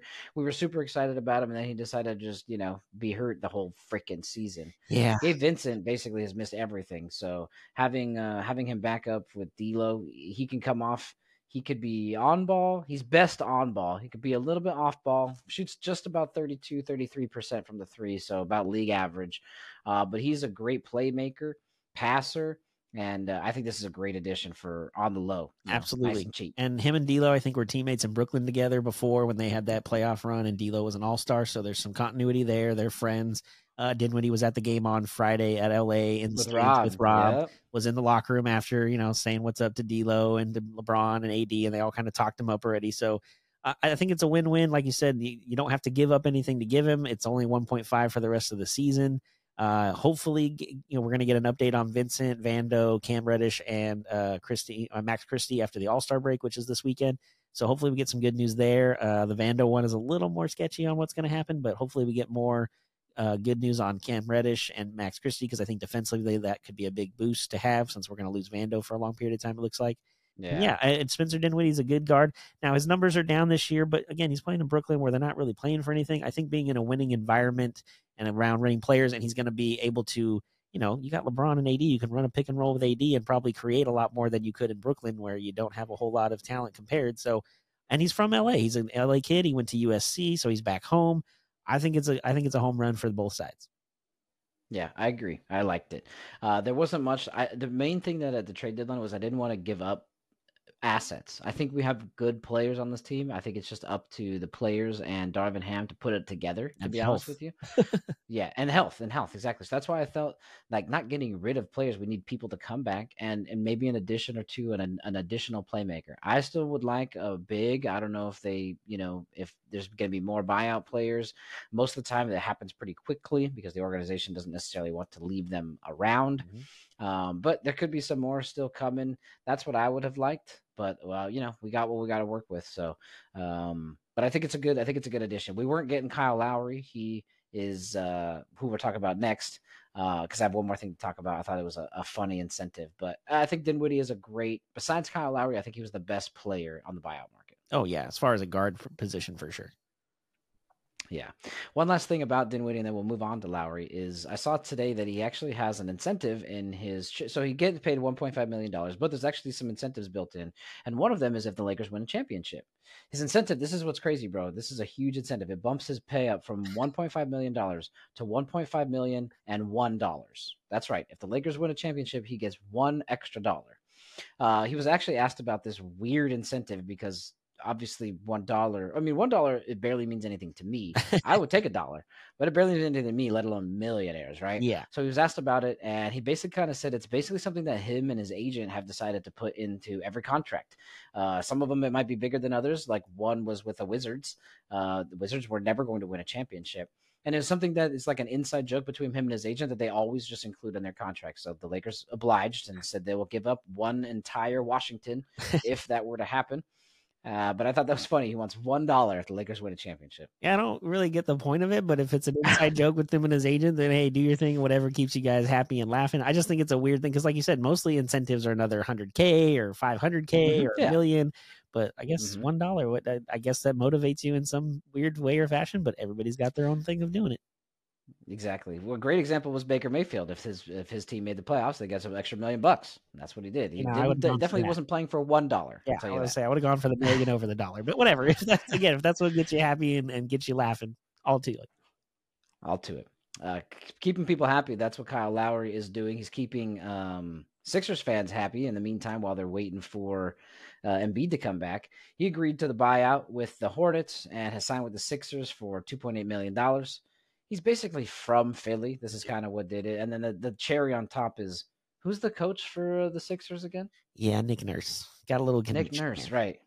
Who won the championship with the Raptors as the head coach when Kyle when Kyle Lowry was on that team? Yeah, Nick Nurse and him Yeah, got something right, going on. Nick Nurse. You mentioned he, you know, he's from Phil- he went to high school there. He played at Villanova, which is in Philly as well. Uh, played for the Sixers before, and now you mentioned the connection between him and Nick Nurse in Toronto, having won a title together. I think it just, in a weird way, they're basically replacing Pat Bev, who they traded to Milwaukee, with Lowry. But Lowry is better as far as Way not better. causing issues or getting teased, but he's he does all the dirty, grimy stuff. He takes charges. He knows how to run an offense. And again, without Embiid right now, and they added Buddy Hield, if you could run a pick and roll with somebody else and get Buddy Hield open on the side and Tobias Harris, it opens up the it opens up the court for everybody and it gives them an opportunity. And again, Maxey's the starting point guard, so it's not like he's going to have to play 30, 35 minutes. If you can get him at 20 to 22 minutes and make a difference with the second unit, again, for 2.8, it's a steal, I think, for the Sixers.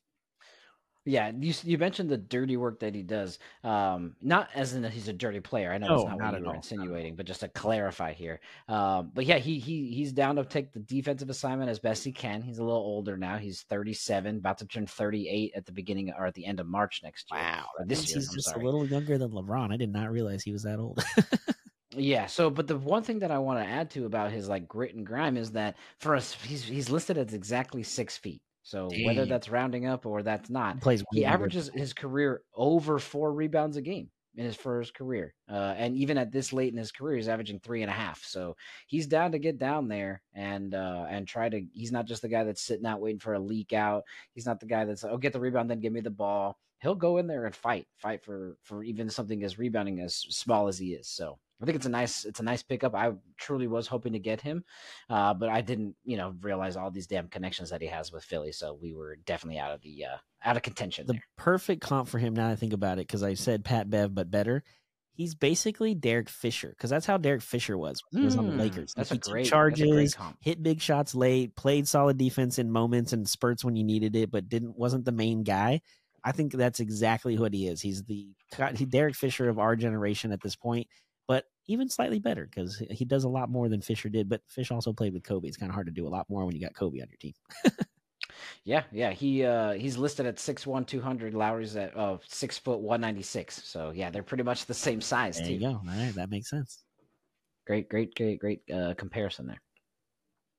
Someone who's not as uh, big, but definitely as tall. Uh, Tyrese Halliburton. Uh, the the Pacers have been doing work. They did make some trades at the deadline, uh, letting go of Buddy Hield, but they have plenty of um, plenty of players. And really, I think I know that they played like maybe the two and the three respectively, but I think a lot of time they want to give to Pascal, Pascal Siakam. They want him on the court a lot more uh, for good reason. He's a great player, not necessarily the three point sniper that Buddy Hield is, but um, but this is about Halliburton either way. So I think it's uh, I think it's pretty good. But speaking of Pascal, you found a clip that was pretty sweet. Oh man, I saw this play and I figured we had to at least show it to everybody because it, it not only did the play remind me of a Kobe play, they talked about it was on the same day that Kobe made this kind of play at the Madison Square Garden against the Knicks as well. So we're gonna go ahead and show you this highlight of Halliburton's assist, which is out of this world.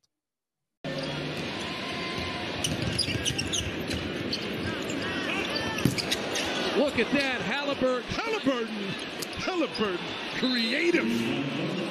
He jumped in the air, knew he was in trouble, and in order to protect himself and traveling with the ball, he threw, threw the ball off the backboard. Watch, he gets in the air, knows he's in trouble, could have shot it, got it out. Siakam in that right corner, knocks down his next three. They appreciate that play. Basically, the backboard has become like a sixth player for some people. It seems Very like, much has. Like it's just if you got to pass it to him in order. When you're stuck though, hey, that's the smart play. Not just stand there and freak out. Not that he would freak out, but you know what I mean. Not or be stuck in the paint, right? Yeah. And have you know something called, go up for a block, get it stolen, something like that. It's just very very smart play, and it worked out to where yeah, he threw it a little hard for himself to try to put it back, but it was a perfect pass to the corner. Hey, whatever gets the, the ball in the bucket, whether you have to use, like you said, use the backboard as a six man at that point, you can throw it off the board to yourself and pass it to somebody in the corner who, again, as a point guard, you know where everybody is, at least Halliburton, especially he has more assists and way down on the turnovers this year. Let him do his thing, Mhm. man. It Leading the league in assists. Oh my gosh, he's so good. Yeah, I think it's eleven point three or eleven point six assists per game. Yeah, That's dude, crazy. he's doing work. And the crazy part is he can score too. Yeah. I, I, let me look up to see what he's averaging, but he's not like he's not like a Chris Paul right now where he's like you know oh well we'll see kind of what he's doing. Yeah, no, No, he's got to be play. He's got to be averaging probably close to twenty points, I would think, if not over at this point, because he's just Okay, so he's this year's twenty two point one and eleven point seven assists per game went up more. So say he has 11 assists a game on average, and they're two points each. That's 22 points plus his 22. So he's averaging combined between the two 44 or more, because some of those assists obviously would be three pointers. Threes. Yeah, like Whew. the one you saw. That's some good. That's yeah, that's pretty work. crazy. Real quick on last thing on Halliburton before we move on. I'm just looking at this. According to Basketball Reference, his career player efficiency rating, which is all of his seasons added up, are 20.3. This year is 25.7. He is just killing it. Damn. He's killing it this year, and good for him. I, I hope that that injury that he sustained. I know he's back now, but I hope it goes away. I hope Yeah. that it doesn't So like uh, no, don't pull a Deebo Samuel and you know kind of kind of trigger it again. Yeah, That's absolutely. Well, thankfully the All Star breaks here shortly too, so that'll give him some time to recuperate a little bit more and take some time off. One of those people that is doing a fun event in the All Star game is Steph Curry. Him and company faced off against the Suns in, uh, I was going to say Oracle, at the Chase Center in San Francisco this past Saturday night. What a freaking game, dude. I missed most of it. I got to see just basically the only part that mattered, which was the last shot of the game. Um, but you got to watch it, right? Yeah, since the concert I was some of it? working was so slow, I was able to go into the store while my staff was working and kind of work on some side projects. But I had my phone going and watched about, I think, the last five or six minutes, and it was a great back and forth. Uh, KD had 24, 10 rebounds, seven assists. Booker had 32, four rebounds, six assists. Steph had 30 points, nine rebounds, six assists. But the thing was, he that game winning three in the last, I think, three and a half seconds when they inbounded it. And not Bro, only we have to show it. yeah, we will here in one second. But before we show it, not only is it the shot that he makes, it's the pass from Podziemski. He throws the ball to him, but it's not a straight on pass. He can see that Beal is reading the screen and going to come out. So he throws it farther out almost so Steph has to be able to reach for it. Almost, well, they called it on NBA today a pirouette, but it almost looks like a drop step where he's reaching out and just grabbing and spinning. We have to check out this replay. It is nuts. So good. Jemski has it. Here come the screens. Curry comes free. Gets the ball, puts up a three-pointer. Bang! Steph Curry nails the three-pointer with seven tenths of a second remaining. The magnificence of Steph Curry once again on display. How about that pass? If it was not that far behind Curry, Beal had a chance to steal it. It was so close. So now, with seven tenths of a second remaining, Phoenix, it's it's pretty much catch and shoot. You can catch, turn, and shoot. Well, Kevin Durant certainly has seen this from his former teammate. Oof, chills, bro. Not even a Warriors fan, but what a shot. Although to your to the point about uh, getting it out, great pass. Right. And the cr- cool part that you have to remember is that there is no distance that limits Steph Curry. No. The only thing is basically other baseline out of bounds. That's pretty much the only if he's standing out of bounds, that's the only place that you can't he can't make a shot from this court. So Yeah. putting it a little bit farther than the three point line means absolutely nothing to him. Great placement, great shot. And Steph talked Great about game. it actually post game. He said that you know Podziemski threw him a great pass, and at that point he said it's just muscle memory for him to shoot. It doesn't matter where he is on the floor. To your point, he shoots all that stuff during warm. Up. He shoots from half court. He shoots from the tunnel back in the day. I don't know if he still does that at Chase Center, but at Oracle he used to shoot from the mm-hmm. tunnel before he ran into the locker room. Like he his range is unmatched. Like there's no the court. else. Yeah, basically, if he's on, the- like you said, if he's on the court and inbounds. He can make the shot in. regardless of where it's from. and this is just Yeah, or have a higher percentage than the entire rest of the league. oh combined. Yeah, yeah, couldn't agree more. So he made nine threes this game. It was just basically on fire and has been lately. I saw a stat actually that I think is extremely surprising. I'm gonna go backwards because it's just this this insane. So there's they have like a top five list of the people in NBA history who have uh went through games where they've made eight or more three pointers. Now, mind you, that is freaking 20 uh what is that 24 Eight points times alone. 20, 24 points alone based on just three pointers okay so number of people who have made eight or more in a game. Okay. Actually, bottom of the list, I was kind of surprised to see his name, but then not surprising at the same time. J.R. Smith has had 14 games where he's made wow. eight or more threes. That's that's pretty freaking crazy because the other people on top of this list don't belong in the same category as J.R. Smith. Yeah, but if you think and about I'm it, giving that to J.R. Smith is one of those guys. If he gets hot, he gets hot. So I could see him doing it oh, a bro, few times, just, but 14, yeah, that is a lot for J.R. Smith. Yeah, exactly. Uh, fourth on the list is James Harden with 22. Mm-hmm. So a nice big jump up there. Uh, third on the list is Curry's brother. Well, not literal, but uh, Splash.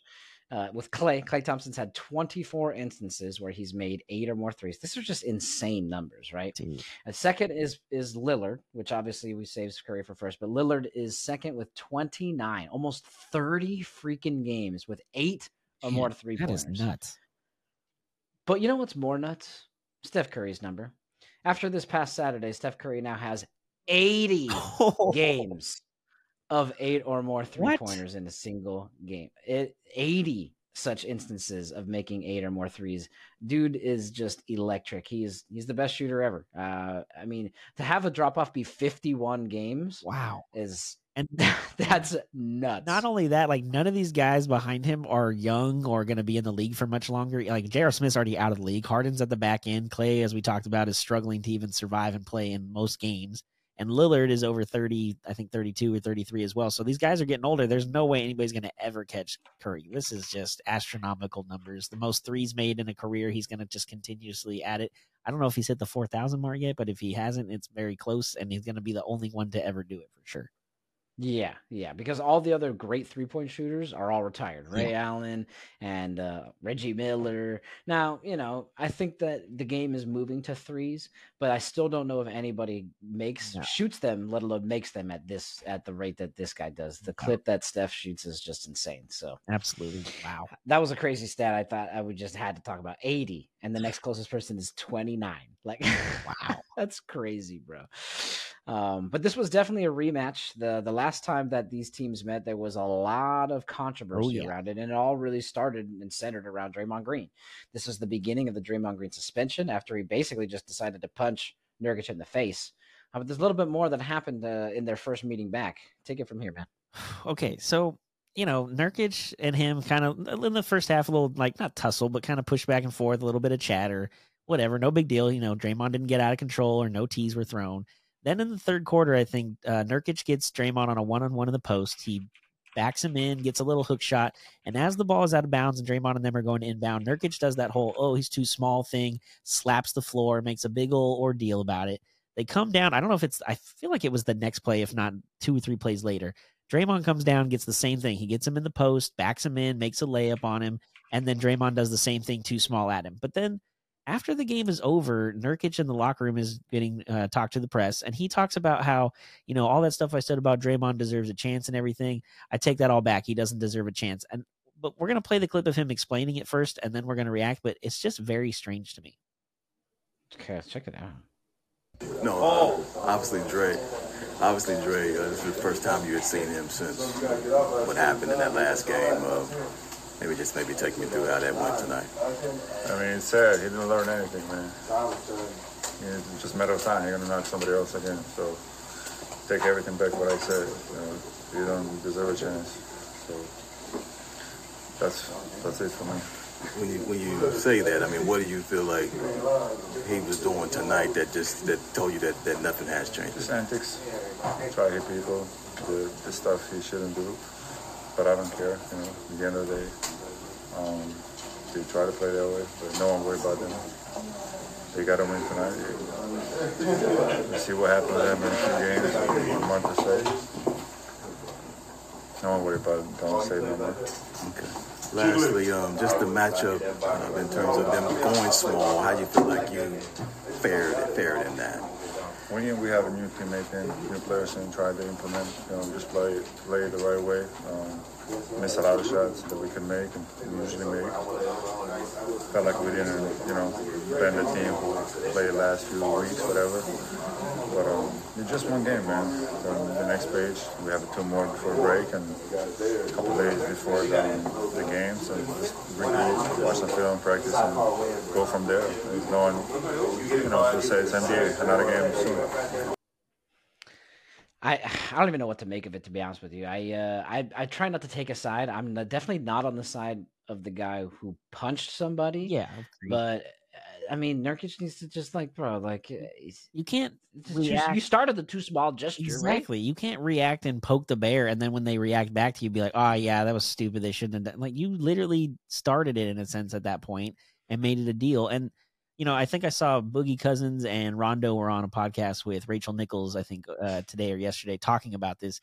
And Cousins had the best way to describe it, basically saying that you can't start a fight with somebody and then when they react back, go tell the principal on them. Like that's basically what he. Facts. Like, That's a good way to put if it. you yeah. poke the bear true. and they react and then you get mad that they reacted to you like what what do you expect you can't poke and then just be like oh thanks don't worry about it let me just do whatever i want especially Draymond like also that's not going to happen Yeah, he also did a really over the top "you're too small" gesture. Like, Way. there's the different ones where somebody puts their hand down and then you walk away, or even leave it there. Or, but he like put it there, put like two hands there, slapped the floor, floor. sat on the floor, fucking spun around, did like some breakdancing. like, dude was like being a lot extra with his too small gesture too. So again, if he would have done like a small one and then moved on, and then Draymond blew it up, okay, you know what? Yeah, maybe Draymond took it a little too far. Again, I don't think he took it too far. You didn't get punched in the face, did you? No, yeah. So Draymond didn't take it too far at all.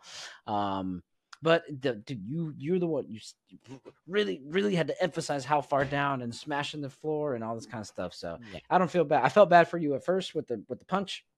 I don't feel bad for you on this one, not at all. Yep, couldn't agree more. Couldn't agree more. Okay, a couple last notes before we get out of the NBA. Uh, not a huge thing, but just because of the first ones to do it. Unfortunately, the Celtics were the first team to get to 40 wins over the weekend. They actually got their 41st yesterday against Miami. So Sorry, I'm Um, throwing up. no, it's all good. Uh, they are an NBA best 25 and 3 at home. The three losses at home were to Denver, I believe, by a last second shot or by two points at the end. They got murdered by the Clippers, and the Lakers were able to go in there without LeBron and without AD and beat them as well. So, again, first team to 40 plus wins before the All Star break, but just another note just to think about. And then the other one before we head out, which actually before tonight, it was the Cavs had won 17 of 18, but they lost to Philly tonight. So they have won 17 of their last 19 games. Um, in that time span, like we mentioned, they lost to the Sixers tonight. They lost to the Bucks once. Also, did beat the Bucks twice during the same stretch, and they did beat the Clippers in Cleveland as well. So Cleveland has finally gotten healthy and finally figured some things out. Uh, even though they lost tonight, they did lose, I think, by two to Philly. So it was a close game. But again, without Embiid being in there, I think that kind of changes the dynamics of Philly and, and what they're doing. But the Cavs are for real in the Eastern Conference. Now, I'm not saying they're going to get to the conference finals or even win anything, but they're going to be a hard out in the playoffs, regardless of who they get matched up with. Yeah, no, totally agree. I think that their combination of um, the two guards with Darius Garland and Donovan Mitchell, but then that's not the only thing that they really excel at. They have good big guys too. You know, the defensive guy and the big rebounder with Jarrett Allen. Now, granted, he looks a little bit taller with his afro, but still, he's big. And then, and then the somewhat you know young Evan Mobley coming out of uh, SC. Yep. that dude they have a really really good team and it's fairly deep as well so um i think it's great and they're being coached well right now so i think it's uh i think they look good they look good i'd, I'd love for them to come out shoot Yeah, that'd be cool as long as it's as long as it's not the Clippers or the Celtics in the final. I'm good with anybody else at this point. it'd be worse if it was the both yeah yeah, for 100%. real. all right back to the baseball diamond uh, because that's basically the season that has started here. Obviously, we've been in basketball season, but baseball is up next. Um, pitchers and catchers report in just a couple days, so excited to see all the happenings. Blake Snell still has not signed anywhere, but we will see what goes on. It's There's, crazy to think that um, the reigning Cy Young Award winner is not anywhere. There is some but- talk of uh, Philly being a dark horse there for that, so let's keep an eye on that. Oh, for the next couple jeez, that's all they need is more help. Yep. All right. Well, good for them. Anybody but the Dodgers, I guess. So, Exactly. And the Yankees. Well, unless the. Dodgers get him and he defers all the money, then they can sign whoever the hell they want. But let's hope that doesn't happen this time. That's their favorite thing to do, though. So don't put it past them. well, I hope their fans try to defer money for beer costs because that's going to be crazy this year. Yeah, can they just write a bunch of IOUs? They'll pay you back in ten years without the inflation. No, no inflation cost. Oh my god, that'd be hilarious. A couple of the teams though doing some stuff. Uh, Rays actually uh, signing manager Kevin Cash and their president Erik Neander. Uh, they get new contracts. Um, that's that's great. They they're one of the organizations that does a lot with a little. Yes. And Kevin Cash knows exactly what he's doing. I do think that he pulled. Speaking of Blake Snell, I think he pulled Blake Snell too early in that Dodgers uh, World Series. But six, yeah. I don't. Uh, I try not to relive that. So. Yeah, it's a 37% title anyway, so I don't want to worry about it. But yeah, Kevin Cash True. and Neander both get uh, new deals. They haven't put out the details of how long, but the the talk is it'll be beyond the 2028 season, which is when the Rays are supposedly supposed to be moving into a new stadium in St. Petersburg area, which will be nice because if they get a new stadium and the A's get a new stadium, everybody will have at least up to date subpar uh, parks to play in compared to the trashes of that they both play in now, especially Oakland. That place needs to be just burnt down at this point. Um, but they had the Rays have made, like you said, they they would make up do a lot with very little spending. Uh, they've been in five consecutive playoff appearances. I think last year with them and Baltimore went back and forth, battling for the best record in the AL, and ultimately ended up as a wild card team and losing to Texas, which ultimately won the World Series. So can't be mad about yeah, that. Not bad. Uh, Neander has been with the team. I think I read since 2007 or 2008. He started as an intern and kind of worked his way up the system, and now is the president of baseball operations. Uh, Cash was a member of Tori, uh, Terry Franco's uh, coaching staff in uh, Cleveland for two years before he took over for the Rays. Back, I think that was 20, Francona. Sorry, Francona. Thank you. Um, I think he uh, has been there for since 2017. The first couple years they didn't make the playoffs, but again, five straight years they've made it. They've been in the World Series that they ultimately lost to the Dodgers. Again, 37% of a season. So we'll talk about the details of it. But yep. in the last five years that they have been uh, really good, the Rays have the fourth most wins at 421 in all of baseball. So they're doing something right down in St. Petersburg.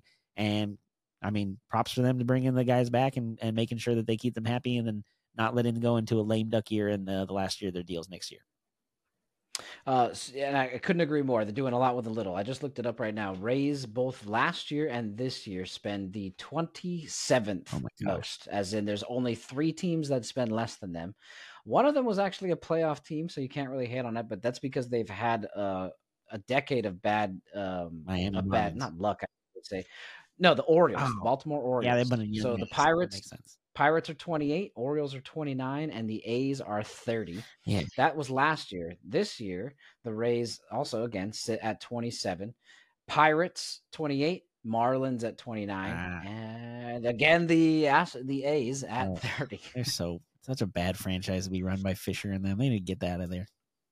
Yeah, yeah. So again, they basically pay nobody and do a lot with it. Uh, good for them. Thank good for them. It's the exact opposite of the uh, Dodgers. Let's hope that continues that way.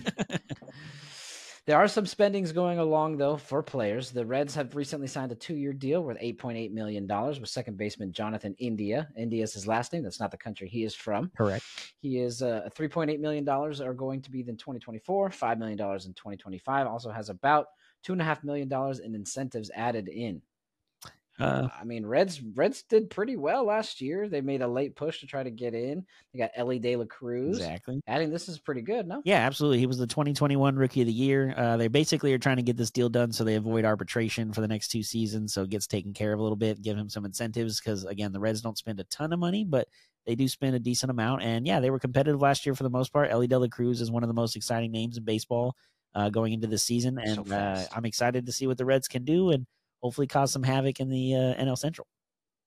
The boring NL Central, yes, 100. percent Hopefully, they make it not so boring. Yeah.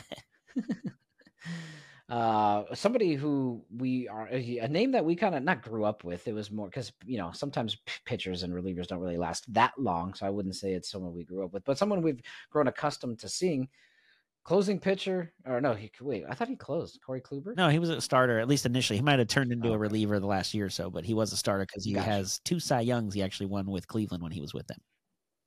Oh, okay, yeah. So he's uh he's officially calling it quits. Great pitcher though. Oh yeah, I mean, uh, like I mentioned, two Cy Youngs, 2014 and 17 when he was with Cleveland. Uh, he was on the team when they went to the World Series in 2016 and ultimately lost to the Cubs. Uh, during that playoff run, he had uh, 1.83 ER, 1.3 ERA, uh, 35 strikeouts and eight walks in 34 innings over the six starts during that playoff run. Um, and he's the only nice. pitcher in Cleveland history to have won multiple Cy Youngs. So not necessarily a Hall of Famer or anything like that, but a very good uh, pitcher in his run there in, in Cleveland. And you know, the last couple years in Boston or so, he's kind of just been, you know, pitching here and there and not as great. But you know, at the end of the day, a great career when it's all said and done, and just short of a World Series title, losing Game Seven to the Cubs. Yeah. Well, that Cubs team was, I mean, inevitable in my opinion. Yeah. I had gone to, I had gone to um, Chicago that year, and they were just, they were on a roll. There was a lot of excitement in Chicago around the stadium, around the ballpark there, and it was, uh, it was almost inevitable, but uh, still, great run. Great run. Good for him. Yep. And uh, one last baseball note before uh, we get out of here is uh, Keep it in the shy. Yeah, I was say I don't know. Again, this is a lot of stadiums get talked about and don't end up happening, but the White Sox have reportedly uh, proposed a new stadium in the South Loops, uh, seventy the seventy eight area, which is a, a specific neighborhood they want to build this in and kind of build up.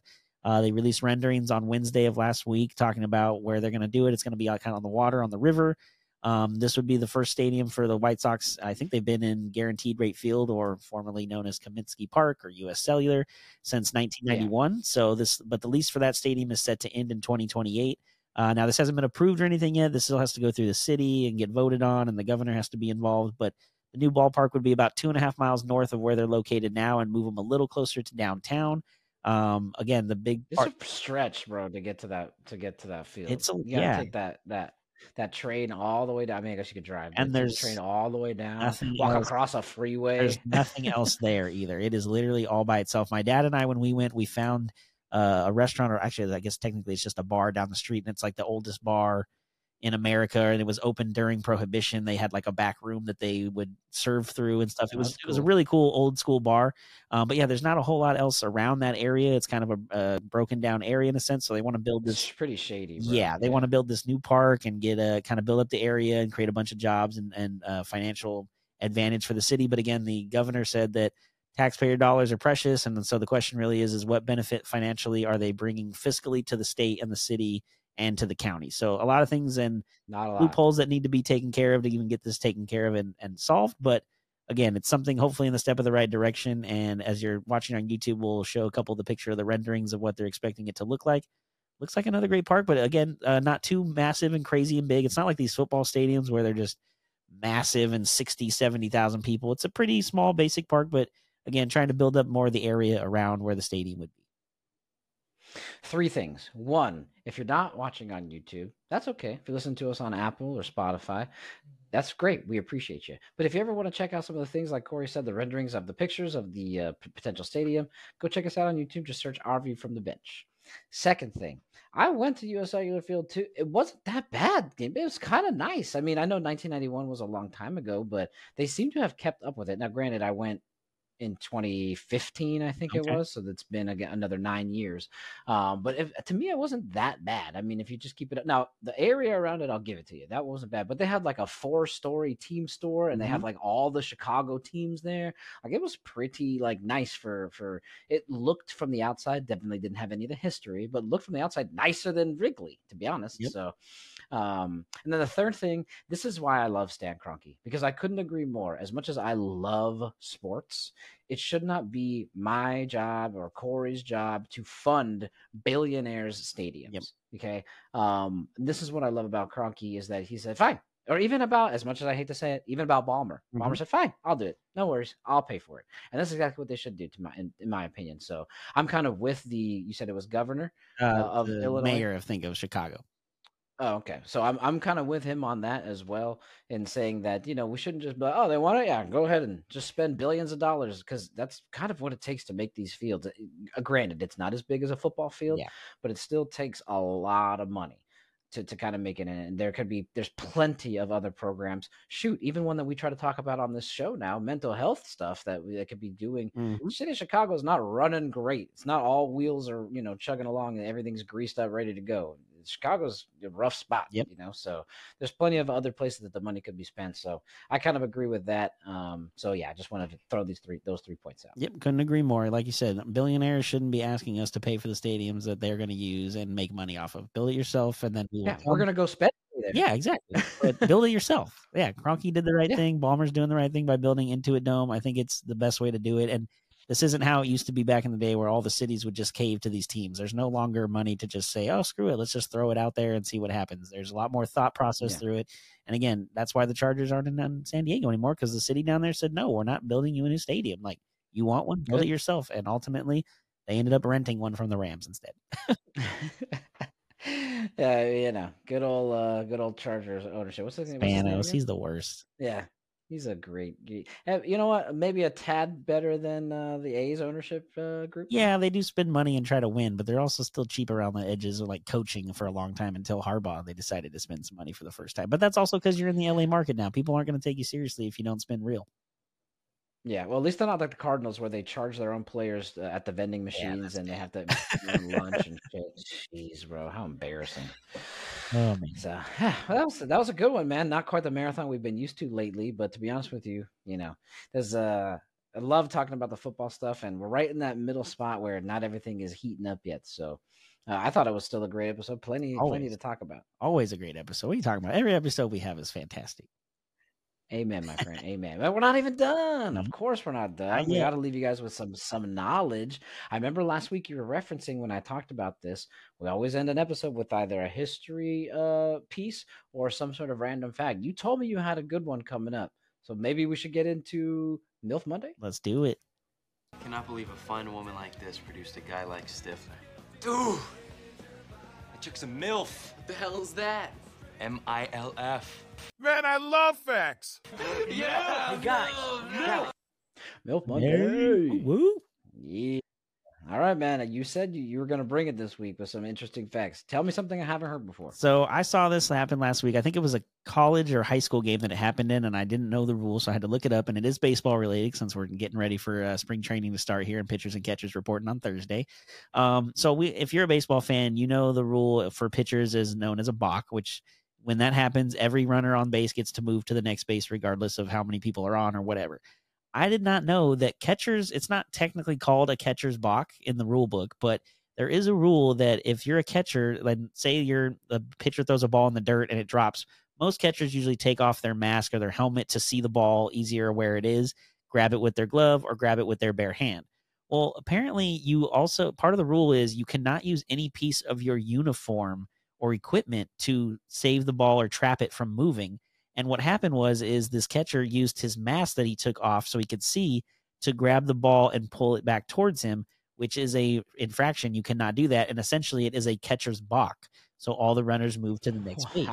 Now, I didn't know if this was something that maybe was just a minor league thing, but I looked it up. It does ha- it is a rule in the MLB, and the last time I could find it happening was actually in 2001, uh, 2021. I'm sorry, in August when the Giants were in Arizona playing the Diamondbacks, and the catcher, as you can see on the screen if you're watching on YouTube, Curt Casali used his mask to stop a ball in the dirt, therefore committing an extremely rare catcher's balk and forcing all the runners to move over to the next base.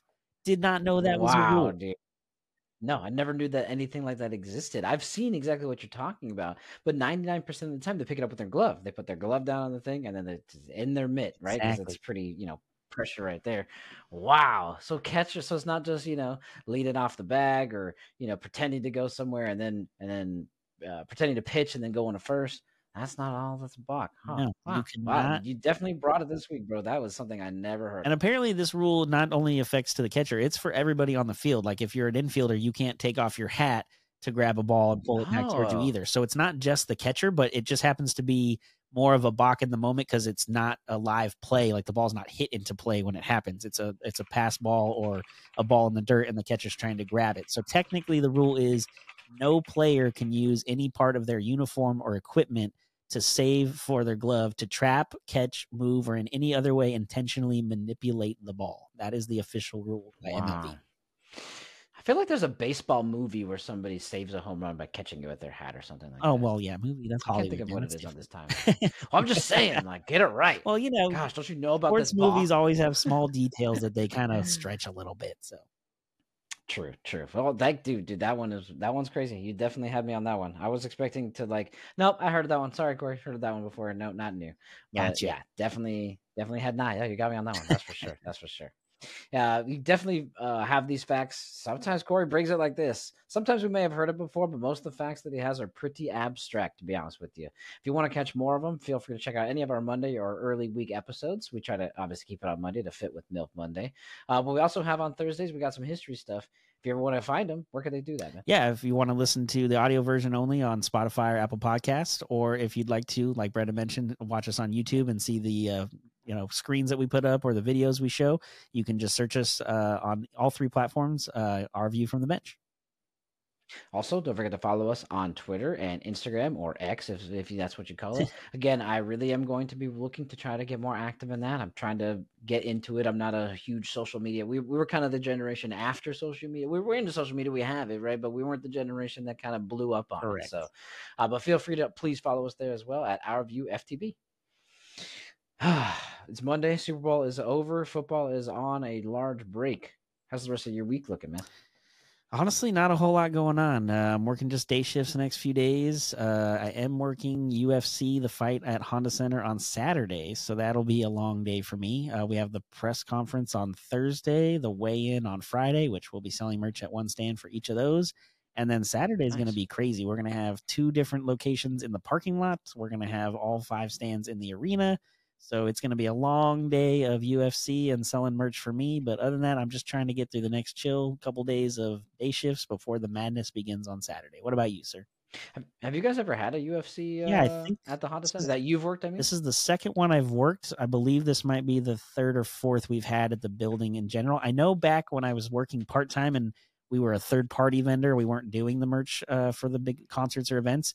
It was Brock Lesnar versus somebody. I don't remember who. But when they did the weigh in, they did it outside the old team store, and Lesnar had to walk through the team store to get out there. I have never seen a bigger man in my life. He looked like a bear. I was just like, my jaw probably hit the floor looking at him walk by, like, oh my god, that is that's a human. that is just a monster of a person. So, uh, but yeah, this will be the second one I've worked, and I think the third or fourth they've had at the arena in general. Okay, cool, cool. Uh, yeah, I got a pretty pretty low key week at work, like normal. Um, quick update on our show after I explain it, but yeah, just Valentine's Day Wednesday. So me and the wife are going to Disneyland. Gonna spend the entire day there. Took the day off for that. Nice. Uh, other than that, just try to relax, get through the work week. Uh, but it does kind of bring us to a, quick note. We're gonna take. Uh, I guess you can call it a week or so off right now. Uh, we're gonna skip the Thursday episode because there's a lot going on for me, and then we're gonna skip the Monday episode next week because Corey, you have what? WWE? WWE Raw will be on Monday at the Honda Center, and I will. That show is it, it's early because it's a live on the East Coast thing, so I think the show starts at four thirty. But by the time I get out of there, it'll be 10, 11 o'clock, and it'll be a little too late for us to be recording. So yeah, we're gonna take a little bit of a break. Uh, the NBA All Star Weekend is this weekend, so we'll recap all that when we come back on Thursday. I believe that is the twenty second. 22nd. Yeah, yeah. So make sure you catch our episode there. Taking a small hiatus just because we got a handful of things going on right here. And it's honestly kind of the perfect time. Super Bowl's over, NBA All Star break. So there's not a lot of games going on besides training is that stuff. Hockey's in the middle of it. Started. just getting started. So it's kind of the perfect time to kind of take a couple episodes. But we will be back on Thursday with plenty to talk about because we've do we've been finding stuff to talk about with only days in advance. And this one we're gonna have over a week's worth of information. So There'll be so be much ready breaking for the news between now and then. We're gonna miss it all because we've taken the time off watch. I know it. Yeah, that's okay. That's okay. If we, have to do an emergency episode if we, to cover something huge, we will do so. We definitely don't want to leave you guys without the information, but uh, Which is- plan is to be back on the 27th. which is another reason to make sure you subscribe and follow us on all our platforms. So that way, if we do have an emergency episode that comes up, you get the notification that is there for you to listen to or watch. great, uh, great, great point. Hit that notification bell again. It's free. but yeah, uh, other than that, we appreciate you always joining us here. Uh, thank you as always for seeing things from our view from the bench. I'm Brendan. And I'm Corey. Like we always say, enjoy the sports until we talk again. Peace. Chiefs Kingdom. Stand up.